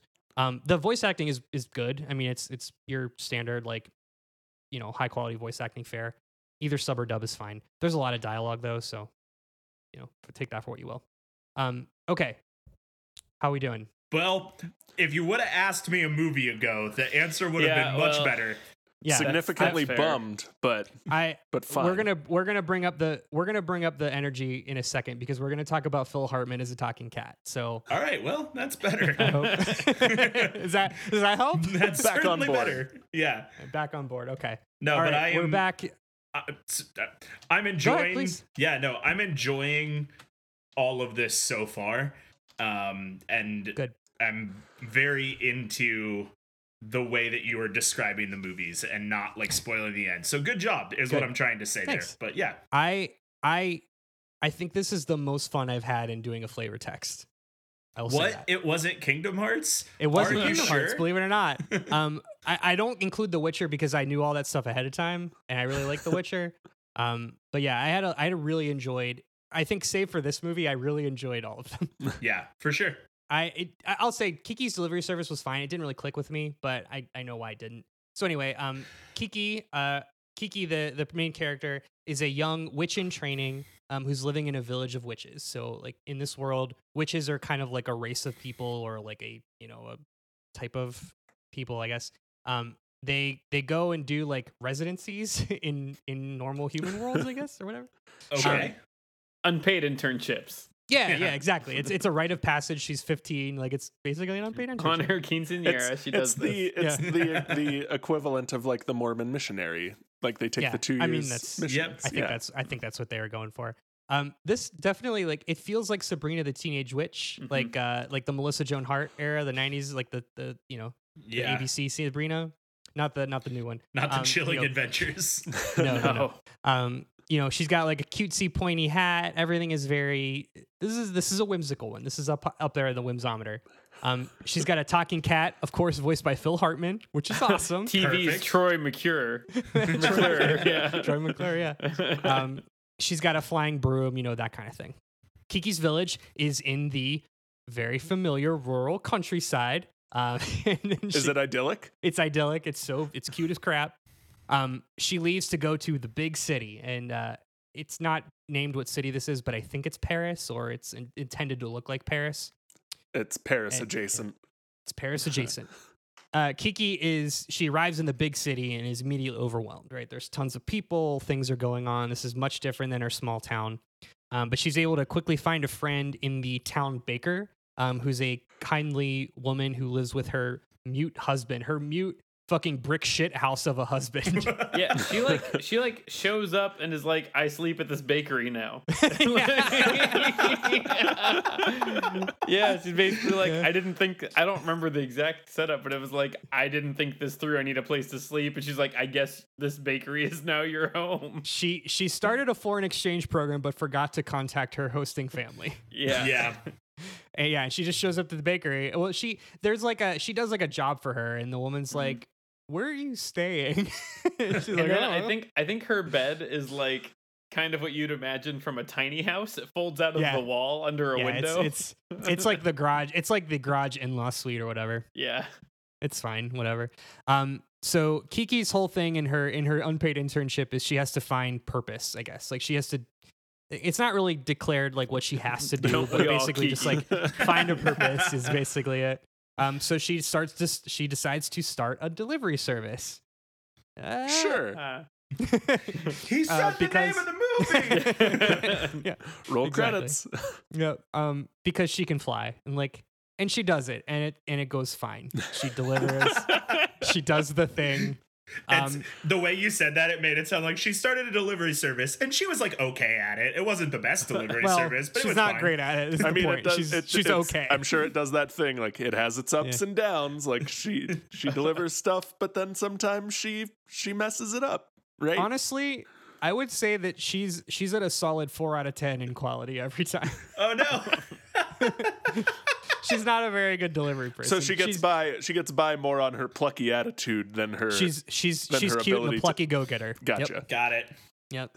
Um, so she she encounters all these fun side characters. Uh, we see a hippie painter who lives in the woods, voiced by Janeane Garofalo. Uh, Wow. A sweet, a, s- yep. Uh, a sweet old lady who make who they make they just make cookies for like thirty minutes. Like they just bake cookies. Like all right, that's fine. Great. It- it's it's adorable. Um, and then uh, she meets a some beta cuck boy who refuses to learn her name for like half of the movie. Oh, I wasn't Yeah, ready he for you to hit me with beta cuck boy. I wasn't ready he for that sucks. either. He sucks. His whole his whole personality is I like flying. And uh and he just like calls her like little witch the whole time. And she's like, bitch, I have a name. So um Kiki's a great protagonist. Strong strong female protagonist again. who voices Beta Cuck Boy? Um oh I don't have that pulled up actually. Um I was gonna make a joke about anyone that you want to dunk on that's a commentator on Twitter, I but I'll mean, leave do it you be. do you remember do you guys remember the the boy in that movie? I'm sure No, in I when you were 12 you probably looked at him in a different way, But I probably thought he was so cool because he was, you know, talking to a witch, and now I realize Oh. he was the villain. uh here's your hidden Mickey for the for the epi- for the movie. Uh Disney Channel's Matthew Lawrence. Oh, wow. Yeah. Wow. from- Ma- Oh. from from notable titles as Boy Meets World and that movie with all of the Lawrence brothers. Didn't they have a series called The Lawrence Brothers Yeah. or something yeah, like that? did. Yeah. yeah, Is Matthew Lawrence the one that was um, the middle one. Max Goof from? No, Max Okay. Goof No. is he's coming. He's coming later. He's coming in. Uh, It's We- a different I pu- Lawrence we- brother. we we'll find him in Spirited Away a couple years later. okay. and that's that's basically Kiki's delivery service. Like it, nothing really happens. It's cute. It's it's a palette again. It's like a palate cleanser. It's low on war, high on whimsy. Again, this is the one that was always on Disney Channel when I Yeah. Yeah. wanted to watch anything else Yeah. besides anime because I wasn't into anime at the time. This uh, this this and Ponyo I didn't really click with. I think these are the most like just like Disney ass Disney movies, if you will. yeah, It's it's objectively it's a good movie. Like I would it's it's a good movie. I just it wasn't for me. Yeah. To touch on what Todd said earlier, I never would have guessed that this came out in 89 because when I was a kid, I remember it being advertised Mhm. constantly, like on every. Because the dub came out in 97. That's why. right. yeah. Which, yeah. like, that that is something that I never knew and never would have thought about that that movie was Oh sure. 10 years older. Like, that. I assumed that that came out in 2000 or adjacent to. Hmm, fair enough. Um, I had never, I don't, I don't remember a single thing about this. So, um, seven out of ten on the whimsometer. Uh, we've got Talking Cat, definitely one in the plus column. It's very much like it does that thing where it's like magic in a realistic world. So, I gotta give it, I gotta give it a, a mid to high rating on that. Um, for the question, sub or dub, I think, s- I think dub, or I think sub actually. Pretty honestly, Kirsten Dunst. I'm not a huge Kirsten Dunst fan. Her voice acting talent is is less than stellar. Um, pretty pretty meh performance from a from a teenage Kirsten Dunst. That's the a only pretty that- common review I hear of the movie too. Is like Yeah. Kristen Dunst is in it, Yeah. and she is in the movie. Like She's yep. She she she does the voice. She Yeah. does the voice. Um, really, the only reason to watch the dub is to hear, hear Phil Hartman. You can get all of it in the first 15 minutes because he's just making snarky comments, and then he goes and like gets a cat girlfriend, and it's whatever. it's fine. So watch, Wild. Watch the first 15 minutes dubbed, and then switch to subbed if you're gonna watch it. Is that like a button on your remote? you just, No, you can do that in HBO Max actually. Spon- hashtag sponsored ad. You can you can HBO Max has the full unreleased uh, theatrical versions of the Japanese and English versions. Um, please give us Well- money, HBO. please give us money, HBO. Yeah, you can actually just like switch the languages because I do that a lot when I'm watching anime on Netflix too. Because I like I want to see a scene in Japanese to see if it was better in the English because I'm insane. Wow. Oh boy. I, I'm sorry I, think- revealed that information. In, in that exact instance, I reevaluated our whole friendship. Yeah, I think That's that was the most Andrew Henderson statement I could have ever heard. Yeah. And on that note, we're gonna take a quick break and uh, we'll come back and we'll cover the last five movies. If you've been thinking about starting your own podcast, I've got a new podcast maker app for you to try out. It's all web based, it's called Alitu, and it automates the production and publishing in your podcasting and offers tools to make editing quicker and easier. All you have to do is record your show as normal, then upload your recordings to Alitu. They'll convert all your files, clean up your volume, your background noise, your hiss, they'll piece all your clips together, add your theme music automatically, and they'll even publish your episodes directly to your host. They have custom podcast editing tools to edit out any of your mistakes before creating your finished episode. And on top of that, they have a free theme music library to polish up your show. Plus, in the next month or so, they're going to be rolling out call recording so you can record your show right into Alitu, whether it's a solo show with a co host or an interview with a guest. The idea behind Alitu is to make podcasting as quick and simple as possible. They remove a bunch of the tech barriers and let you concentrate on what you do best, talking about something you love. You can try it out for free for a whole week at alitu.com. That's A L I T U.com to get your one week free trial. And if you've been thinking about starting a show and need a full guide on how to do that, head over to thepodcasthost.com slash start to get everything you need.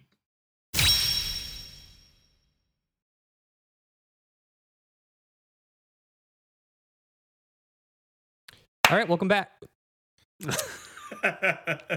You're good All right, now. welcome back. Welcome back. uh, we uh, we so we've covered the first five movies. We've got through the mostly the '80s in Studio Ghibli's history.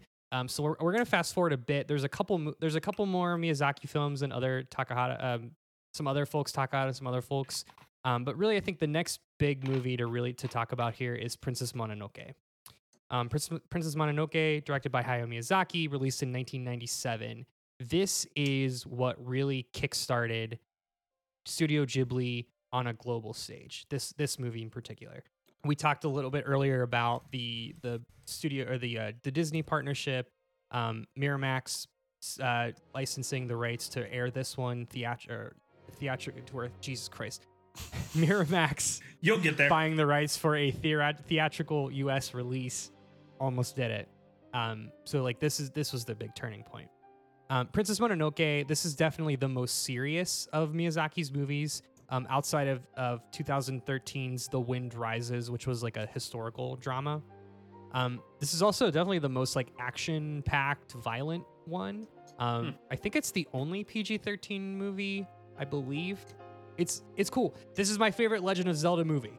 Is what I'm- is what I'm going. Cool. Yeah, All right. yeah. If, if if you need a selling point, that's my selling point. That uh, Um, that brought my interest level up like five or six clicks. Hey, baby, I know, I know the, I know the selling points. All these talking, we got talking Phil Hartman or Phil Hartman the cat. We got Legend of Zelda. We- we- We're good. Okay, so this is one of the few, the few that actually have a male protagonist, which I think is also interesting. Our male protagonist's name is Prince Ashitaka. Um, he lives in a remote rural village. I was waiting. his- there it is. Who is. would have guessed? with his low tech pacifist community. Um, it's very idyllic. Um, the first scene of this movie fucking rips. Like as soon as I watch this, now I will say this wasn't my favorite. I think this is like probably top. This is probably top three though. I mean, this is this is a very good movie. Okay. Um, it's lower on the whimsometer, which is why it's not in my favorites. Um, I think I I generally like I personally like Nausicaa more than this one, but this has a lot of similarities to that movie. So if you like Nausicaa, you'll you'll like Princess Mononoke and- or vice versa. Um, but the first scene of this this movie is so cool. It's Ashitaka fighting this like mucky sludge demon on atop horseback, and he's like firing bow or like firing arrows at the sludge demon. Um, which is why I was like, oh, this is just Legend of Zelda. This is fucking Legend of Zelda Shadow of the Colossus up in this, here. This, Yep. this rips. Yeah. Um, and he and he put it's like this this uh big like it uh well it looks like a sludge demon, but then when he kills it, it turns into like a boar. Um, so it's like this big this massive boar. Mm. Ah, Uh, real real fucking cool. Um, so he he takes this demon down, but unfortunately gets attacked, uh, gets hurt in, during the fight. Inside the demon, it kind of like the demon like subsides and just leaves like the the like the skeleton of a boar. Um, he finds a little ball of iron, which will come into play later. So we see then Ashitaka going back to the village elder because there's always village elder. There's always a lighthouse. There's always village elder. Uh, the the elder reveals that he's been cursed by the demon, and this curse will eventually take over his body and slowly kill him. Uh, so Ashitaka is cursed or the elder is cursed? Ashitaka, Ashitaka is cursed. got Yeah. it. Um, thanks for clarifying that. Uh, he so Ashitaka has to leave his village to seek out the forest spirit, um, which is a a deity of life and death, in hopes to get a cure. Totoro, thus launching the Yeah. the Studio Ghibli verse. it's a it's a good guess. Different forest spirit, much more much more of a metal forest spirit. If if Totoro is the cover art of a Pixar movie, the Ashitaka or the Pr- Princess Mononoke Fear Forest Spirit is the cover of a metal album. All right. All right. All right. I'm still on board. Yeah. Um, okay, so Ashitaka leaves the village. On his way, he runs into he he he passes through another little small town that's being raided by bandits. This is when I realized how how uh, vicious this movie is because uh, we see Ashitaka like shoot um shoot a, another arrow at one of the bandits, and he shoots his arm like clean off. So you, just, like, you just watch the arm just like it's not there anymore. It's gone. like it, like that's pretty. That's pretty damn good. That's why why why Miramax ran it instead of Disney. Yeah. Yep. Yeah. Exactly. Uh-huh. Um, Ashitaka successfully fends off the the bandits and meets Billy Bob Thornton. Not actually Billy Bob Thornton, but like a wandering swordsman or a wandering uh like sellsword, I guess, voiced by Billy Bob Thornton. Does he look like Billy Bob Thornton? No, he does not. But ah, bummer. remember how I said the dub is bad? The dub is the dub is not great. Um and and this is when I was like I had to watch this scene a couple times because Billy Bob Thornton's voice acting is so jarring. Like it's I'm- just wait. I'm laughing not at Billy good. Bob's Thornton. Oh man, you put the apostrophe You know, s in the wrong his- place. His It's, yeah, it's like it's like attorneys general. You when you have multiple Billy Bob Thorntons, it's Billy Bob's Thornton. Um, yeah, Billy Bob Thornton's voice acting is so weird and jarring, and he just kind of like slurs everything, like it's just words Like- falling out of his Like mouth. Billy Bob Thornton Like, yeah. tends like to Billy do. Bob Thornton. Yeah, exactly. Um, watch watch the sub of this one. Uh, so uh, later, Ashitaka then moves on. He winds up in a, this massive forest, um, which is filled with little forest spirits. Not the not capital F forest spirit, but just little baby forest spirits. Um, they're all kodamas. Do you guys know what a kodama is? It's like a thing in Japanese culture. Mm-mm. I will once Um, I look it up. It's yeah. familiar. Yeah, they're like little. Um, they're like little. They look like little. Um, like little Yeah. babies, but they got weird potato heads and like uh, and like little black o- ovals for head. Like they they're Koroks. They're Yeah, fucking Koroks. They're Koroks, or they're they're like the little the little coconut people from Moana. Like Yeah. every Yeah, every oh, fantasy exactly. thing has Yeah. they're they're Ewoks. Like everybody Yeah, has their tiny cute race. Yeah, so they're they're fucking Koroks. Like that's what they are. Which is why 'cause my favorite Legend of Zelda adaptation. and he he actually he so he comes across two soldiers. Uh, he saves their lives and takes them back to their hometown, which is called Irontown. Irontown. Ah. Yeah, That's- I'm there. that's I got you. I don't think the symbolism will be lost.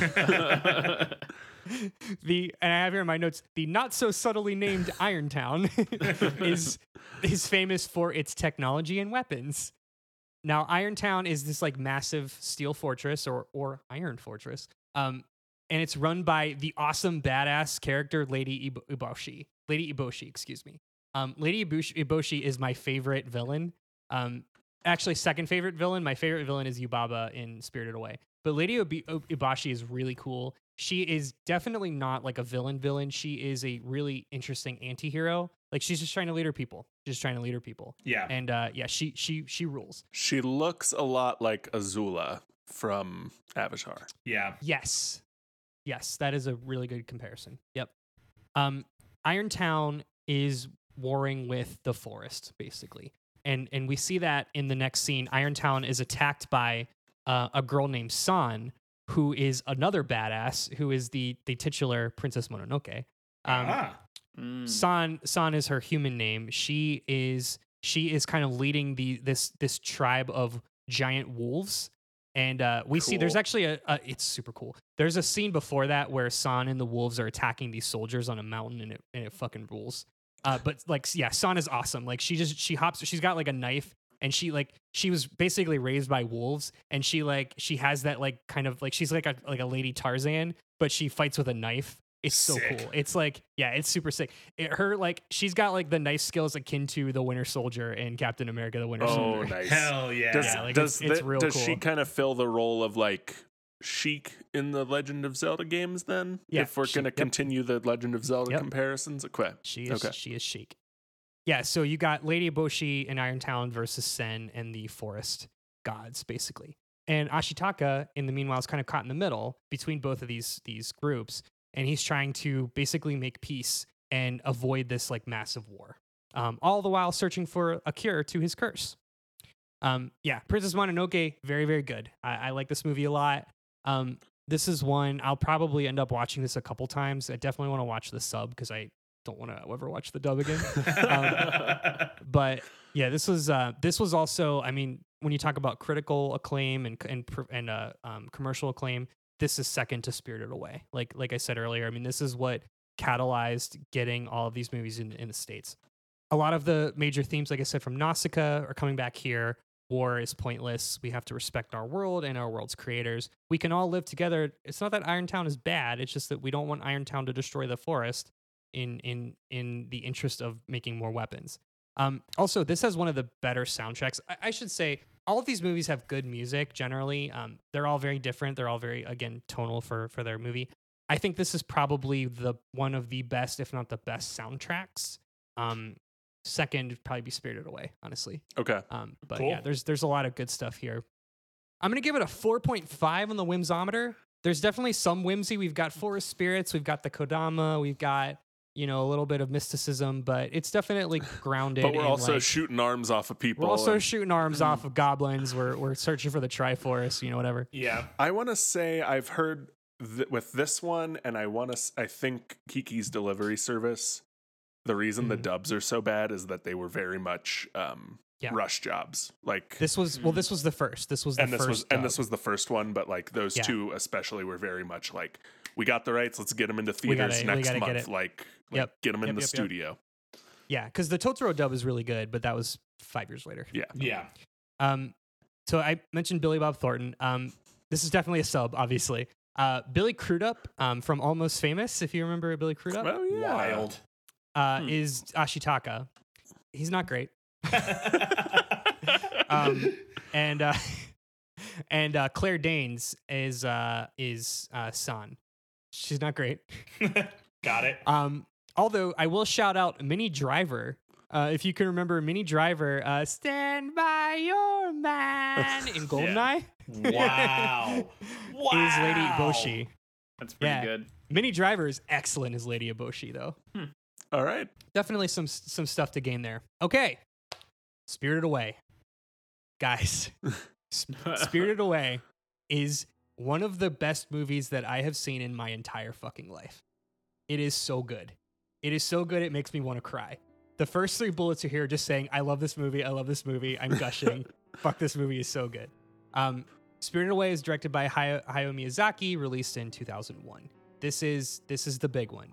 I already said earlier, this is the one that won the Academy Award. Mhm. This is like what while Princess Mononoke got started the partnerships, I think this is the one that really fueled all of the interest in these movies Sealed the deal. Um, yeah. sealed the deal exactly um you know still like one of the best selling movies of all time in japan i mean it's it's crazy so i'll try to summarize it again this is one i'm, I'm not going to do the story justice because there's a lot of this movie specifically is in the imagery and the the environment so I'll I'll piecemeal the story, but I, this is just something you have to experience. And I hate that I just said that, but but it is just something you have to experience. Okay, so our main protagonist, uh, Chihiro, and her mother and father are driving through the countryside uh, to their new home out in the country. How new idyllic, country. is it? Yeah, there's so much country. uh, five out of ten on the idealometer. Um, they on their way they come across and they're they're like Chihiro's like she's kind of a you know like a spunky almost teen. She's I would say she's like eleven or twelve. Um, and she's like at the age she's like shut up dad you're dumb you know that kind of like that kind of energy You know how you talk to your parents? yeah, you know, like yeah, you like talking about. Um, they come across what looks like an abandoned theme park. It's it's really cool. It's like this like sea of grass, and there's all these ruins kind of like submerged in the ground. It looks really neat. Um, Dad's like, Dad wants to check it out.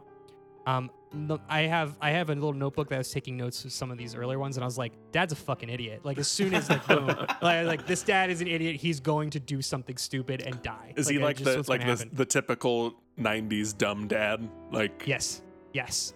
Yeah, he's he's Dexter's lab dad. He's that kind of he's, he's big Dexter's lab dad energy. Saturday is right for dad. Um, as they as they walk through, this is so this is where this movie starts to be, and you're like something's happening here. Um, this abandoned park slowly starts to come to life. So it started with like all these buildings and like just ruins like submerged in the ground. Now the buildings are like on on top of the ground. Now the buildings are not ruins; they're just buildings. Oh, now there are lights everywhere. Now we're in an entire city square.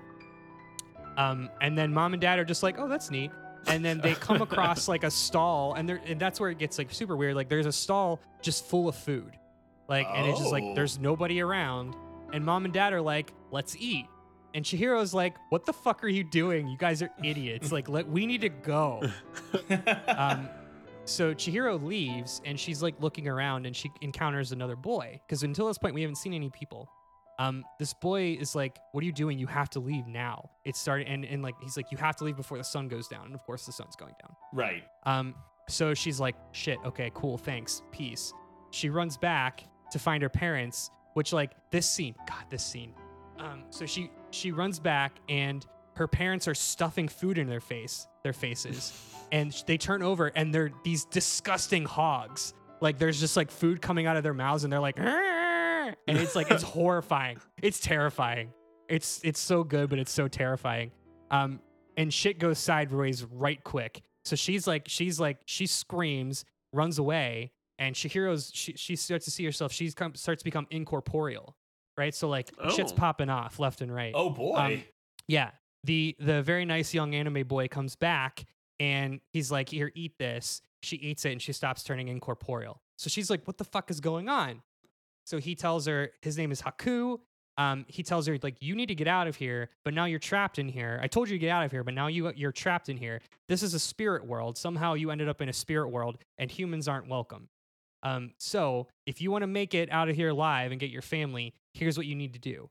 You need to go find work at Yubaba's bathhouse. You need to go ask her, no matter what, you need to get a job. Otherwise, like you will end up like your parents. And she's like, fuck, okay, let's go. So I'm gonna stop. I, I won't go through much more of the story. That's the premise. The the the really like, the majesty of this movie is just like again, just this this setting, the spirit world, because it allowed them to create all of these like really interesting characters and and just like bananas looking designs. And I have a couple images here. Um, I'll I'll say so. Um, I mentioned at the top of the show here a thousand hours ago. uh, Studio Ghibli released uh, over. It's, it's only happened like three or four weeks ago. Studio Ghibli released a, a series of like promotional artwork for some of their movies. One of those is um, for uh, Spirited Away. Um, I'll put the link in the show notes, but there's like 50 images, and I put a couple in our show notes for for people to see. Um, one is of Yubaba, who is Okay. like again, old women are awesome. It's she this is she is the one that looks like a square of a human. Yeah. and I, I love it. Her her She's nose like is bigger than, ninety percent head. Like, yeah, Yeah. she's ninety percent. Head. She is she is MODOK, but Yeah. like the old woman version. She's she's NBA Jam big head mode. That's like that's, that's her thing. And she's voiced by um Yubaba is voiced by Suzanne Pleshette, who is uh, j- who was like who was in the um I think like the Dick Van Dyke show or the Mary, or the Mary Tyler Moore show or something. Mm, she's in like old old TV. Um So that's like a. I She- mean, that's a big name then. Like yeah, a good She's- a yeah. good pull. She- She's like Hollywood royalty, kind of. yeah, Hollywood yeah. royalty. Yeah. and she she is phenomenal. Yubaba might be like the best character in this in this movie. Um, she is the villain, but again, like she is an evil evil witch, quote unquote, and uh, she's just she's hilarious. Like she's so, it's, it's so good. And there's other there's other fun characters. Um, we meet Kamaji the Boiler Man, who is in the the last image that I posted here that I'll put up in the show notes. He's got six arms. Nice. He's he spider- does. He he's- does have six he six is a- He is a Spider Man. He is. He's, he looks like if Mr. Roshi, Master Roshi, had six arms. yeah. Yeah. Is- I was Mhm. gonna say Yeah. it's like a it's like a black it's like a mustache like so the mustached Eggman combined with Goro. yeah. um, and then the iconic no face, which uh, again, it, it's hard to describe over audio, but this is an image that I think a lot of people have seen and not realized it. Um, so no face is he's got he's he looks like a Harry Potter Dementor, um, but he's got like a white mask and two red lines over vertical red lines over each of his eyes, and just like a like a, an expressionless mouth face. Um, he's no face and and that's like I've seen that I had seen that image a lot of times before. I had seen that Yeah. character. I think a lot of people have. Yeah. That's like the most iconic thing from this movie. Um, one of my other most notable uh, side characters is a character called the Radish Spirit, which is literally just a giant walking radish that's that shares an elevator ride with Chihiro, and that's it. They just share an elevator ride, Great, I love that. and it's fantastic. Um, I was trying to put to words what No Face looks God. like. Sorry, I keep bouncing back, but No, no, no, you're fine. it's it's a a black sheet ghost with a white kabuki mask. That is No Yeah. Face. Yeah. That's Mhm. fair. Yeah. Um, this movie is whimsical as fuck. It's fantastical. It's it's excellent. It's got definite like horror themes, like PG horror themes, but definite horror themes, which which I really like. Um, I I described it as if Pan's Labyrinth was directed by Pixar. Oh, that's good. Yeah. Yeah. Um, I mean, and and because it's in the spirit world, every character is just is so unique and interesting. Um, every it, it- there's so much like just diff- so much variety in the in the design here. I mean, there's there's a reason why this movie is is so much loved, is so beloved as it is. It's it's very good, and I I I can't recommend it enough. I've got to assume the spirit world scenes in Avatar borrow heavily from this. Maybe. So much to the point where I think um like there's like the evil spirit Poe, the faceless spirit, looks very much like No Face. Got it. Yeah, yeah. Yeah. That that Mhm. totally tracks. This is definitely the movie that I've seen the most from. Like I've seen Yes. Yubaba and things. I've seen No Yep. Face and things. Like I I've Yeah. seen um Chihiro and things. Like Yeah. This Yeah. this and just the character Totoro are the things from Studio Ghibli that I've seen the most. I would agree. If you were to ask me two months ago what I know about Studio Ghibli, it would have been Totoro and Spirited Away was a good movie. That's it. Yep. Um, if you're if listeners out there, if you're gonna watch one of these, please watch this one. It's it's so good. Um, Whimsometer. This is ten out of ten on the Whimsometer. This is just pure. This is just all whimsy all the time. Un, unadulterated whimsy. Um, No holds barred whimsy. no holds barred whimsy. Uh, our hidden Mickey is uh. So I have here John Lasseter from Pixar. Uh, love this movie so much. I, I read an article that said the very first U.S. screening of this movie was at the Pixar HQ. That Um, tracks. Yeah. John John Lasseter loved this movie so much he sent John Ratzenberger to do a voice. Is what I said. um, so we see John Ratzenberger show up as uh, uh, which you know is the voice of Ham and who There appears in all of I the, had to you know, look who appears up. in all of the Pixar He's movies. he's the Yep. the one voice that the through Yeah. line through all the Pixar movies. Yeah. Yep. yeah. Um, so to answer sub or dub, I think the dub is really good. Um, Chihiro's voice actor is very, very good. Um, I don't, she, I don't know her name. Um, but also I mentioned Suzanne Pleshette as Yubaba is, is excellent. Um, this is where also Max from Goof Troop makes an appearance as well as uh, He had one more one more box to check. Yep, yep.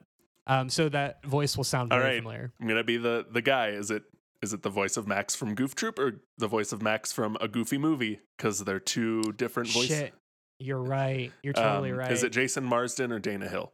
It's Jason Marsden. Okay, that's the Goofy movie. Got it. Thank you. Um, the one, the one that I know because I never really watched Goof Troop that much. I just watched a Goofy movie like a hundred Mm. times. gotcha. yeah. Thank, thank you for clarifying. So Max from a Goofy movie. Uh, yeah, de- definitely watch the dub. I'll probably watch it again, but I'll probably watch the sub just because. Oh, why not? Cool. Okay, we've just got a couple left, and uh, we'll we'll go quick. Um, the I would say the last one that I would the last like real real big one of this bunch, Howl's Moving Castle. So Howl's Moving Castle was the first Miyazaki movie released after the explosion that was Spirited Away. So at that point, America had dubs of all of these movies. Studio Ghibli was on the map internationally. So Howl's Moving Castle was like the first big follow up. This is like this immediately got a theatrical release. Uh, I think worldwide, definitely is in the states. Um, so you've got big names here. Um, we have Billy Crystal, uh, Christian Wow. Bale, um, are two of the big ones. Yeah. Um, so this this one this one was a big deal. Um, starts with starts out with our main character, 18 year old Sophie, um, runs a hat shop. It's owned by her father. Now this one is in the city. To be fair, this one is in a city, so this is not in the country. Yeah. Um, Sophie encounters a mysterious wizard who introduces himself as Howl. He is pretty goddamn sexy. Like I'm sorry, I, this is he is a sexy character. Like I, I can say with absolute certainty, Howl Howl fucks. Um, Sophie's being chased by soldiers or what for whatever reason, and Hal does some fancy, sexy anime magic stuff and helps her escape. He's got tuxedo guy. What's tuxedo, Tuxedo man's name? Mask. Tuxedo, Tuxedo Yeah. mask. He's got big tuxedo mask energy. He does like this is the most anime of all these movies. Like I would say Mhm. this is the most um which is why I say like start here if you if you like anime at all. If you don't like anime, start at Totoro or Spirited Away. Later that night, uh, Sophie is visited by the Wicked Witch of the Wastes. That's Witch of the awesome. Wastes. Cool. Uh, who turns who turns Sophie into an old lady. She just like the Wicked Witch just like kind of rushes through her, and like you see that she's like kind of like gut punches her, and then Sophie wakes up as an old woman. Bummer. nice. Yeah, yeah, and old lady Sophie fucks. old lady Sophie rules. Um, she fucking rules because like Sophie, it, it's very it's it's established that 18 year old Sophie is like kind of meek and like she doesn't, she doesn't really have any direction, but is like as soon as she turns into an old, old woman, she's like, fuck it, let's go, let's do it. I don't give a shit anymore. Like it's it's awesome. Um, so she flees town to find Howl to who to to try to find a cure. Howl, who lives in a magical metal castle that walks on four legs right. and also Good. is out in the mountains, the titular moving castle. Got it.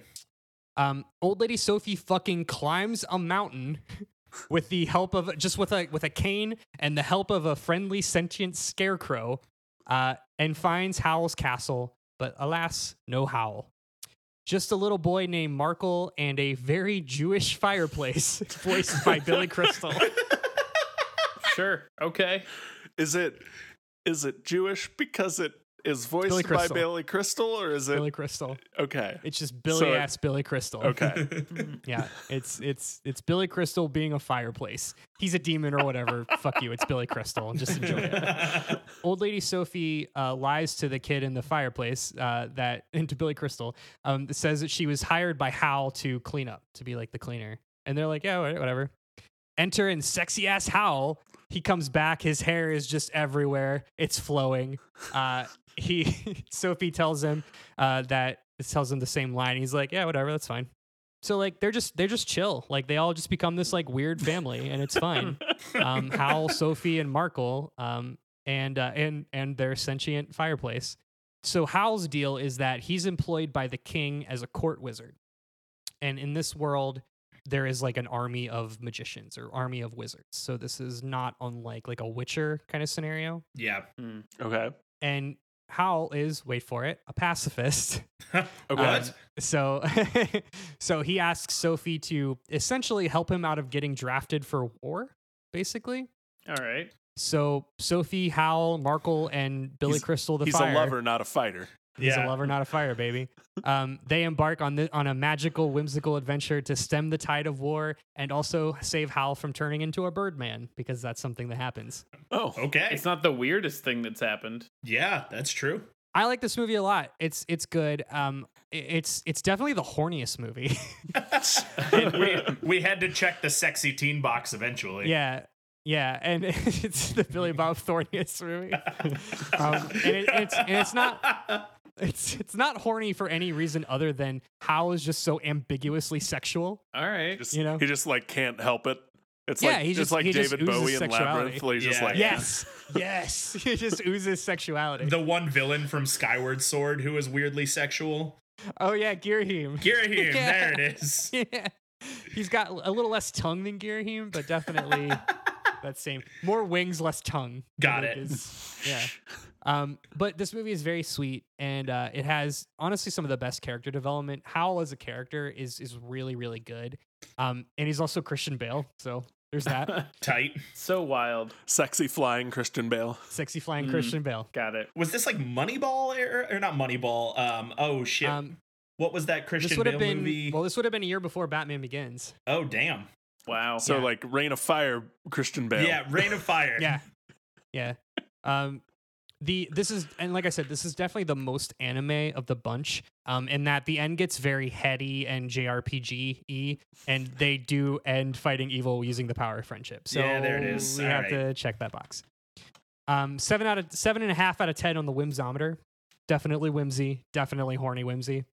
Um, to answer the question, sub or dub, absolutely dub, baby. Uh, Christian Bale and, and Billy Crystal as the, Jewish fireplace.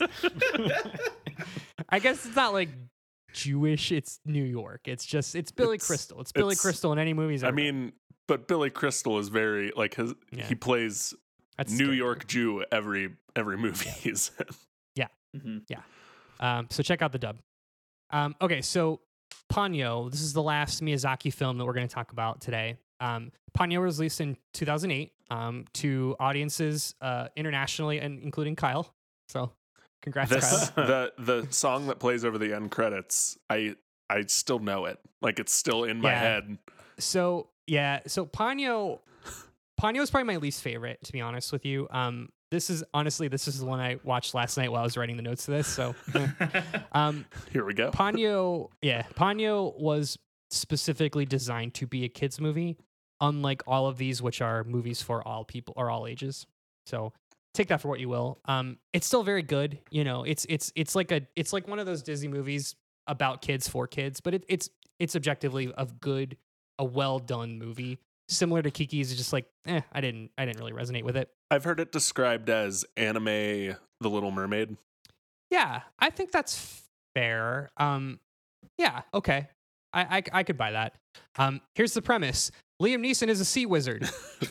On board. yeah, great. Say no more. That's what I've wanted Um, out of every Aquaman thing I've ever seen. Boom. Um, Liam Neeson is a sea wizard, and he has like a hundred goldfish daughters. Cool. right. Good, good for Liam Neeson. Um, one one of his hundred goldfish daughters escapes on the back of a jellyfish and rides out to the to the surface of the water.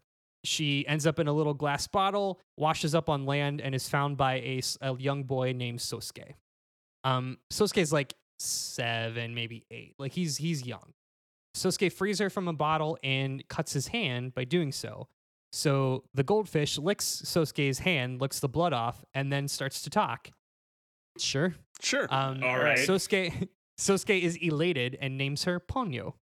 There it is. He said the name in the, in the thing. Yeah. Um, He said the Sosuke- name of the movie. That you. one that one goes out to uh, Zach Six and his like ten that he put in the group earlier. Yeah, yeah, there was a lot. Um, oh man, uh, there there's a subreddit or there's a Twitter feed for that, which I It's I've so gotten all of funny. those It's so Yeah, funny really and good. stupid. Like the real ones and the fake ones. Mhm. So Yeah. funny. Um, Sosuke takes Ponyo around his idyllic countryside village and uh, intro- introduces Ponyo to all of the old ladies. of course. Yep. Just got to check these boxes. Um, meanwhile, Liam Neeson summons a giant water demon to take Ponyo back below the sea. All right, overreaction much? Okay. It's like there's a subplot and there's a whole subplot going on. There, there's a lot of Liam Neeson talking to himself, which is pretty fun. Um, I, I don't So, see like, how it couldn't be. Wait, yeah, like, so that's that's cool. this isn't anime um Little Mermaid. This is anime Taken. Yeah. it's, it's like anime taken and Finding Nemo. Yeah. Yeah, it's, Yeah. it's there's definitely a lot of Finding Nemo in it, which is it's interesting because like this came after Finding Nemo, so it's very Yeah. possible that this took inspiration from Finding Nemo versus the the uh, the reverse. Um, anyway, yeah, so he summons a giant water demon, um, and then uh, so Ponyo is then dragged back to the depths of the ocean. Uh, and Ponyo, Ponyo, in retaliation, uses Liam Neeson's magic to turn herself into a little girl, and then rides a tsunami of fish waves back to land. What a sentence. What an incredible sentence. writing this was wild. Um, but of course, the this tsunami sets sets nature off balance, and the whole world gets flooded. Ah, Oh. yeah. Ah, beans. Butterfly flaps its wings, you know. um, so Ponyo and, Ponyo and Sosuke must set out to rebalance the world with the help of her magic and also Lady Poseidon, who is Ponyo's mother. Oh. Great. Yeah, cool. uh, this is a nine. This is a nine out of ten on the whimsy scale, on the whimsometer. I couldn't tell. like I said, th- out of out of all these movies, this one is this one is definitely made for kids. It's fine. Uh, it has its up, it has its high points, mostly Liam Neeson related. Everything else is it's fine. It's it's really pretty. It's there's a lot of cool artistry that's being done here. It's very cute. Um, this one among all else is a palette cleanser. So remember like 30 minutes ago when we talked about Grave of the Fireflies. Watch this after Grave of the Fireflies. It'll be fun. Um, sub or dub. The high point of the dub is definitely Liam Neeson. Um, watch the Liam Neeson scenes. Nothing else is really worth it for the dub. You can probably stick with a sub and just be fine. Cool. There was Yeah. other people in the in that Uh, besides Ti- Liam Neeson. Tina Fey plays the mom. That's um, right. Oh, nice. That was the other one Cor- I yeah. recognized. Um, Cloris Leachman's also in it as one Oh, of the wow. older ladies. Oh, That's Matt cool. Damon. Um, Matt Whoa. Damon is I could not figure out what role he is. I think he's the dad, but like there's so little of this movie that's that's not just um Ponyo and Sosuke gotcha. that like it doesn't really matter. Like Yeah. Sosuke's mom has two scenes, three scenes maybe. Like there's just there's just not a lot. Um, even Liam Le- Liam Neeson, like I the the stuff that I talked about Liam Neeson, those are all of his scenes. So oh, and and Ponyo is um is rel- is sister to Miley Cyrus, Noah Cyrus. Wow. Oh, It's, it's like they they bring Yeah. in the big name ringers so they can come in for one day and record their lines and put their names Yeah. on the posters. Yep. Right, Uh-huh. exactly. It's almost- Precisely it's what crazy how that works. Yeah, I mean, it's surprisingly enough, all of Liam Neeson's scenes are by, with Liam Neeson himself, just him talking to himself. Mhm. Yep. So, um, all right, so we got one more. Um, so that was the end of the uh, Miyazaki films. There are more Miyazaki films. There's a couple more. There's one about a pig who flies a plane. There's another one about there's a historical drama.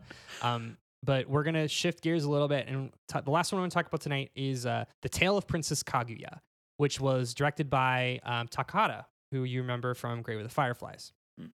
Um, so Tale of Princess Kaguya, or Kaguya, excuse me, is actually based on a 15th century, maybe 13th century, a very, very old Japanese folktale, like one of the oldest known Japanese folktales um, in circulation. All right. The story and subsequently the movie goes like this. Um, start enter bamboo cutter. We don't know his name. He's just like the bamboo cutter. Um, he finds a tiny princess in a bamboo shoot and takes her home to his wife, the bamboo cutter's wife. The and this is all being narrated by the bamboo cutter's wife, so it's very much like it's it's really driving home that this is a folk tale. Yeah. Okay. The tiny princess turns into a normal sized baby uh, in his wife's hands. Okay. Sure. All right. Um, All right. It's it's cute. Um, they decide to love her and raise her as their own own, and they name her Princess because she looked like a little princess in in the bamboo shoot.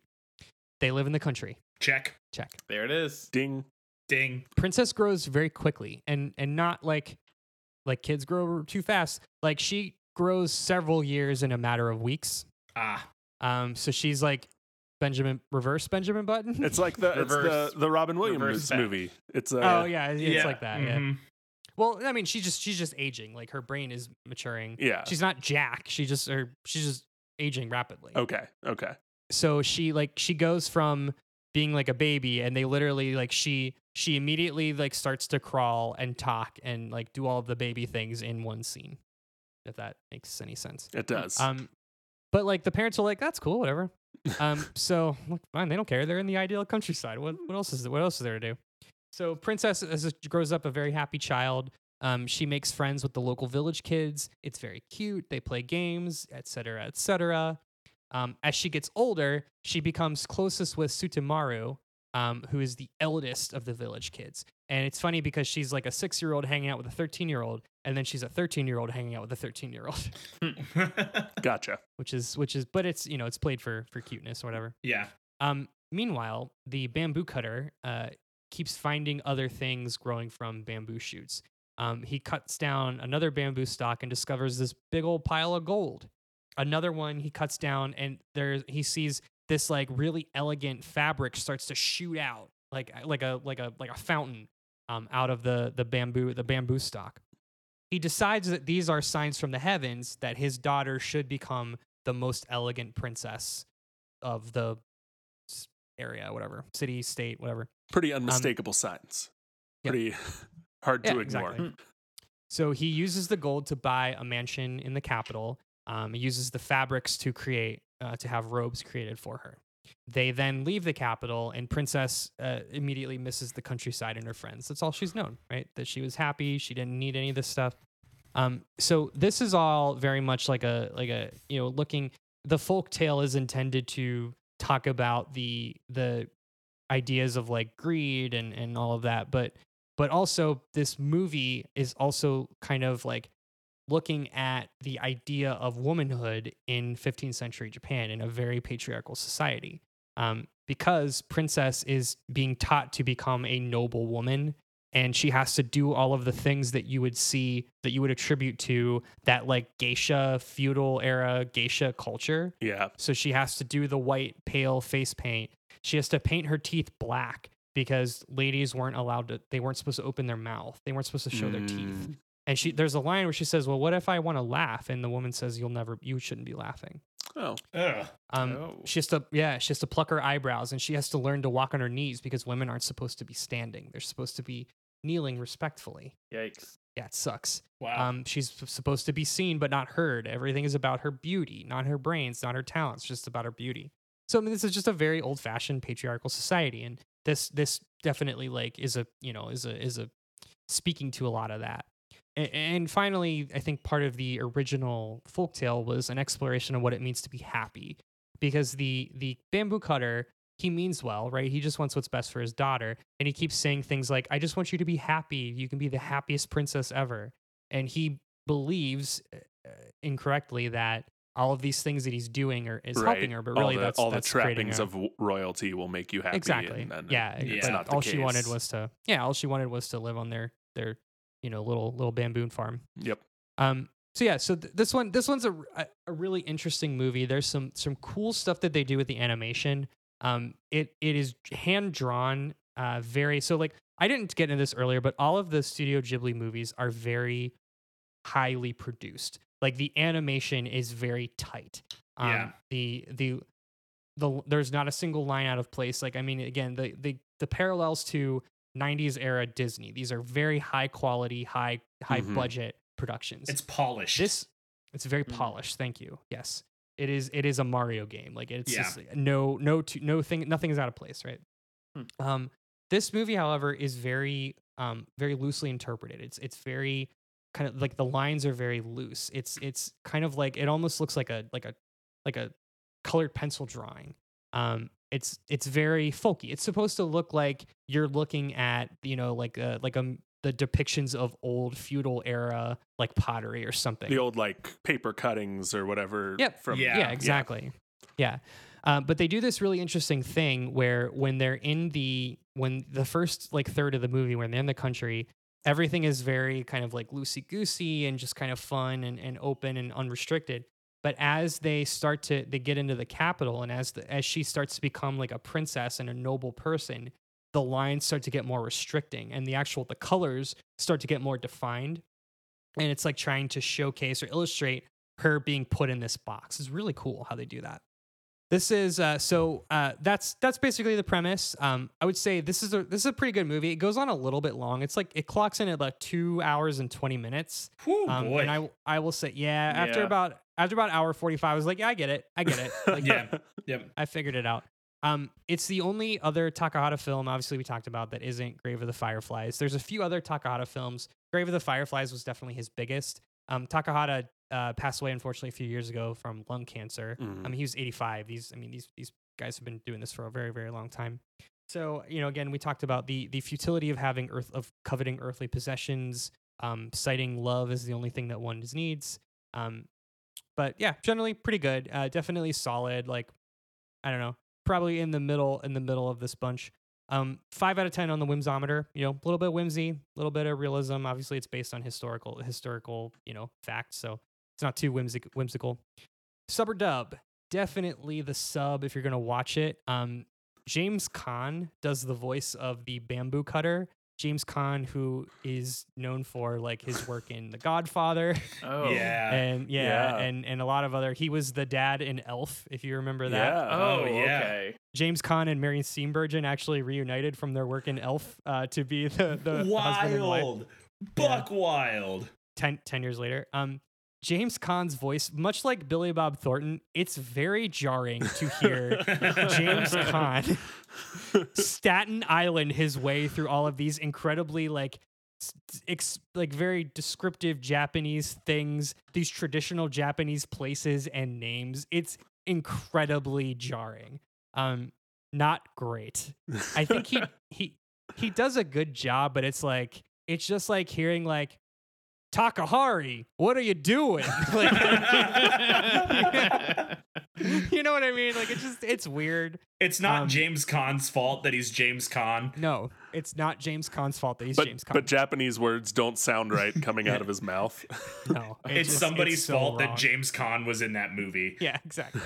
um, Mary Steenburgen, uh, who is I love her. I think she's very good. Um, she was uh, she was the narrator, and she did a she did a lot of voice work for this because she d- she does the voice of the wife and the narration. I thought she was very good. Again, it was like very jarring. Still, uh, stick with the sub. Stick with the sub. Okay. So, yeah, with that, that's 10 out of the 22 Studio Ghibli movies. Um, there are more. There are a lot more, all available on HBO Max, streaming now.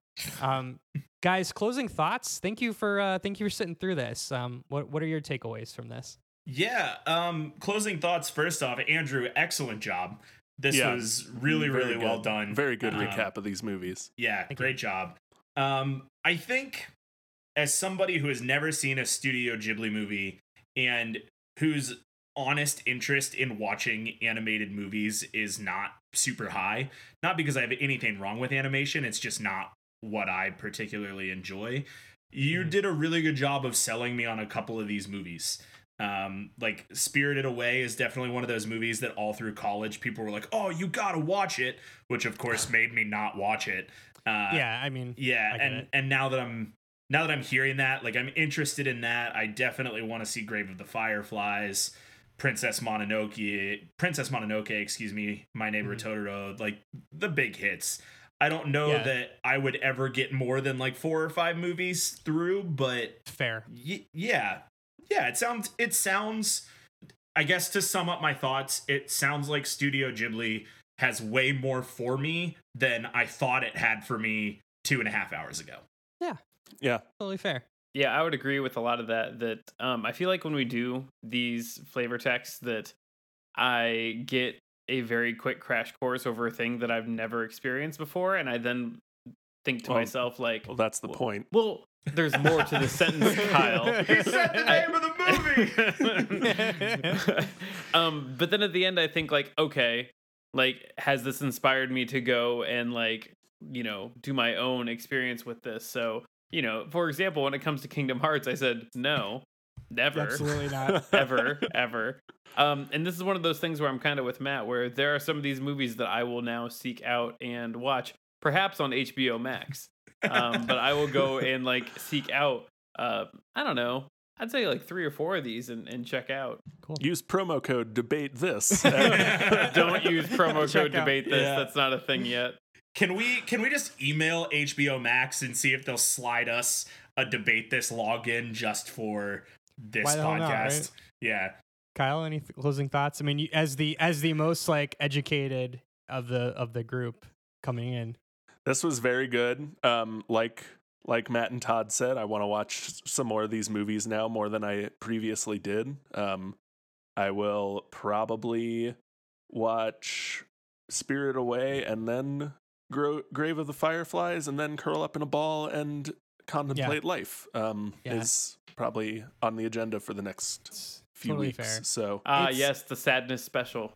I, let me let me say I, I will say this. So your earlier point, like what movie leaves you as a black hole of a person, I didn't feel necessarily feel like I wanted to die afterward. Like it was definitely sad, but for, first of all, you know exactly what's going to happen, so it, it doesn't. It's not like that. I think I was. It was. It's kind of like seeing. I mean, it's like seeing a really intense drama. Like Yeah, you're like, wow, yeah. I feel bad, but like, It's wow, very- that was really good. it's very harrowing, is what Yeah, yeah, yeah. Um, a better way to say that. It's still like nowhere near how I felt after I watched Requiem for a Dream the first time. Like I actually was like, I want to die Re- after Requiem for movie. a Dream is always number Yeah. two on that list. So Yeah, yeah, yeah. Um, cool. Well, if you listeners um, take one thing from today, watch Spirited Away. Just go do it. Go do it right now. It's it's excellent. Cool. Well, thank you everybody. Thanks for listening in to debate this. Uh, you all can follow along with the arguments on Twitter, Facebook, and Instagram at Debate This Cast. If you want to commission your own flavor text, you can do that.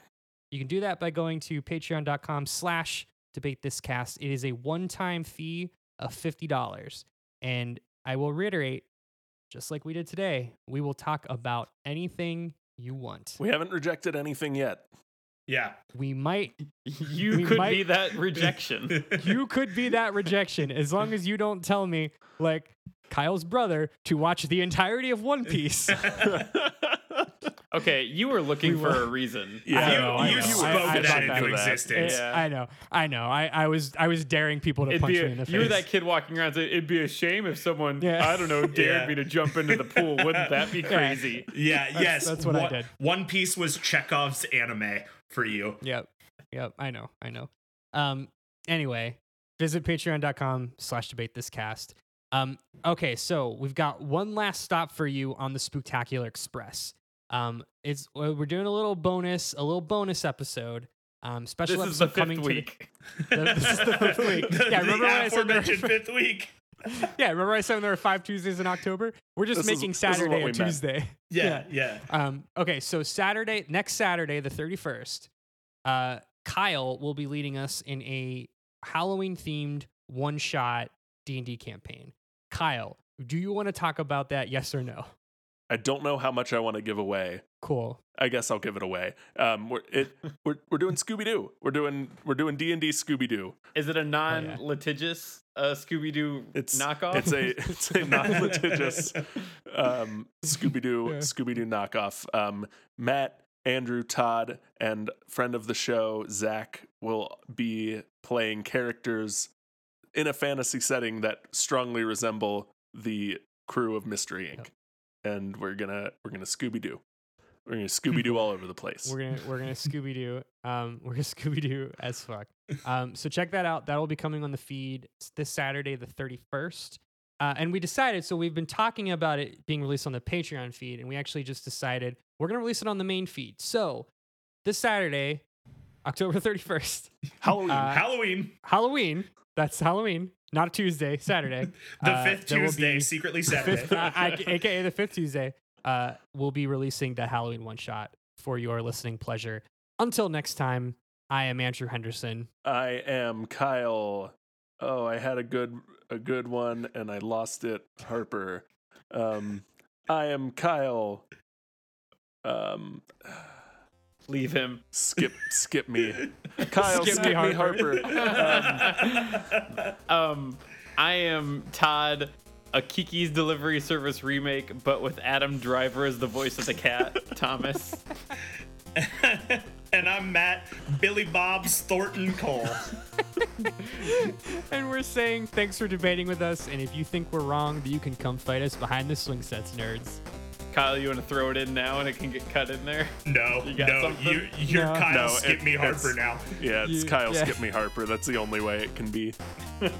Yeah, you, you tripped over your dick on that one. Yep, sure did.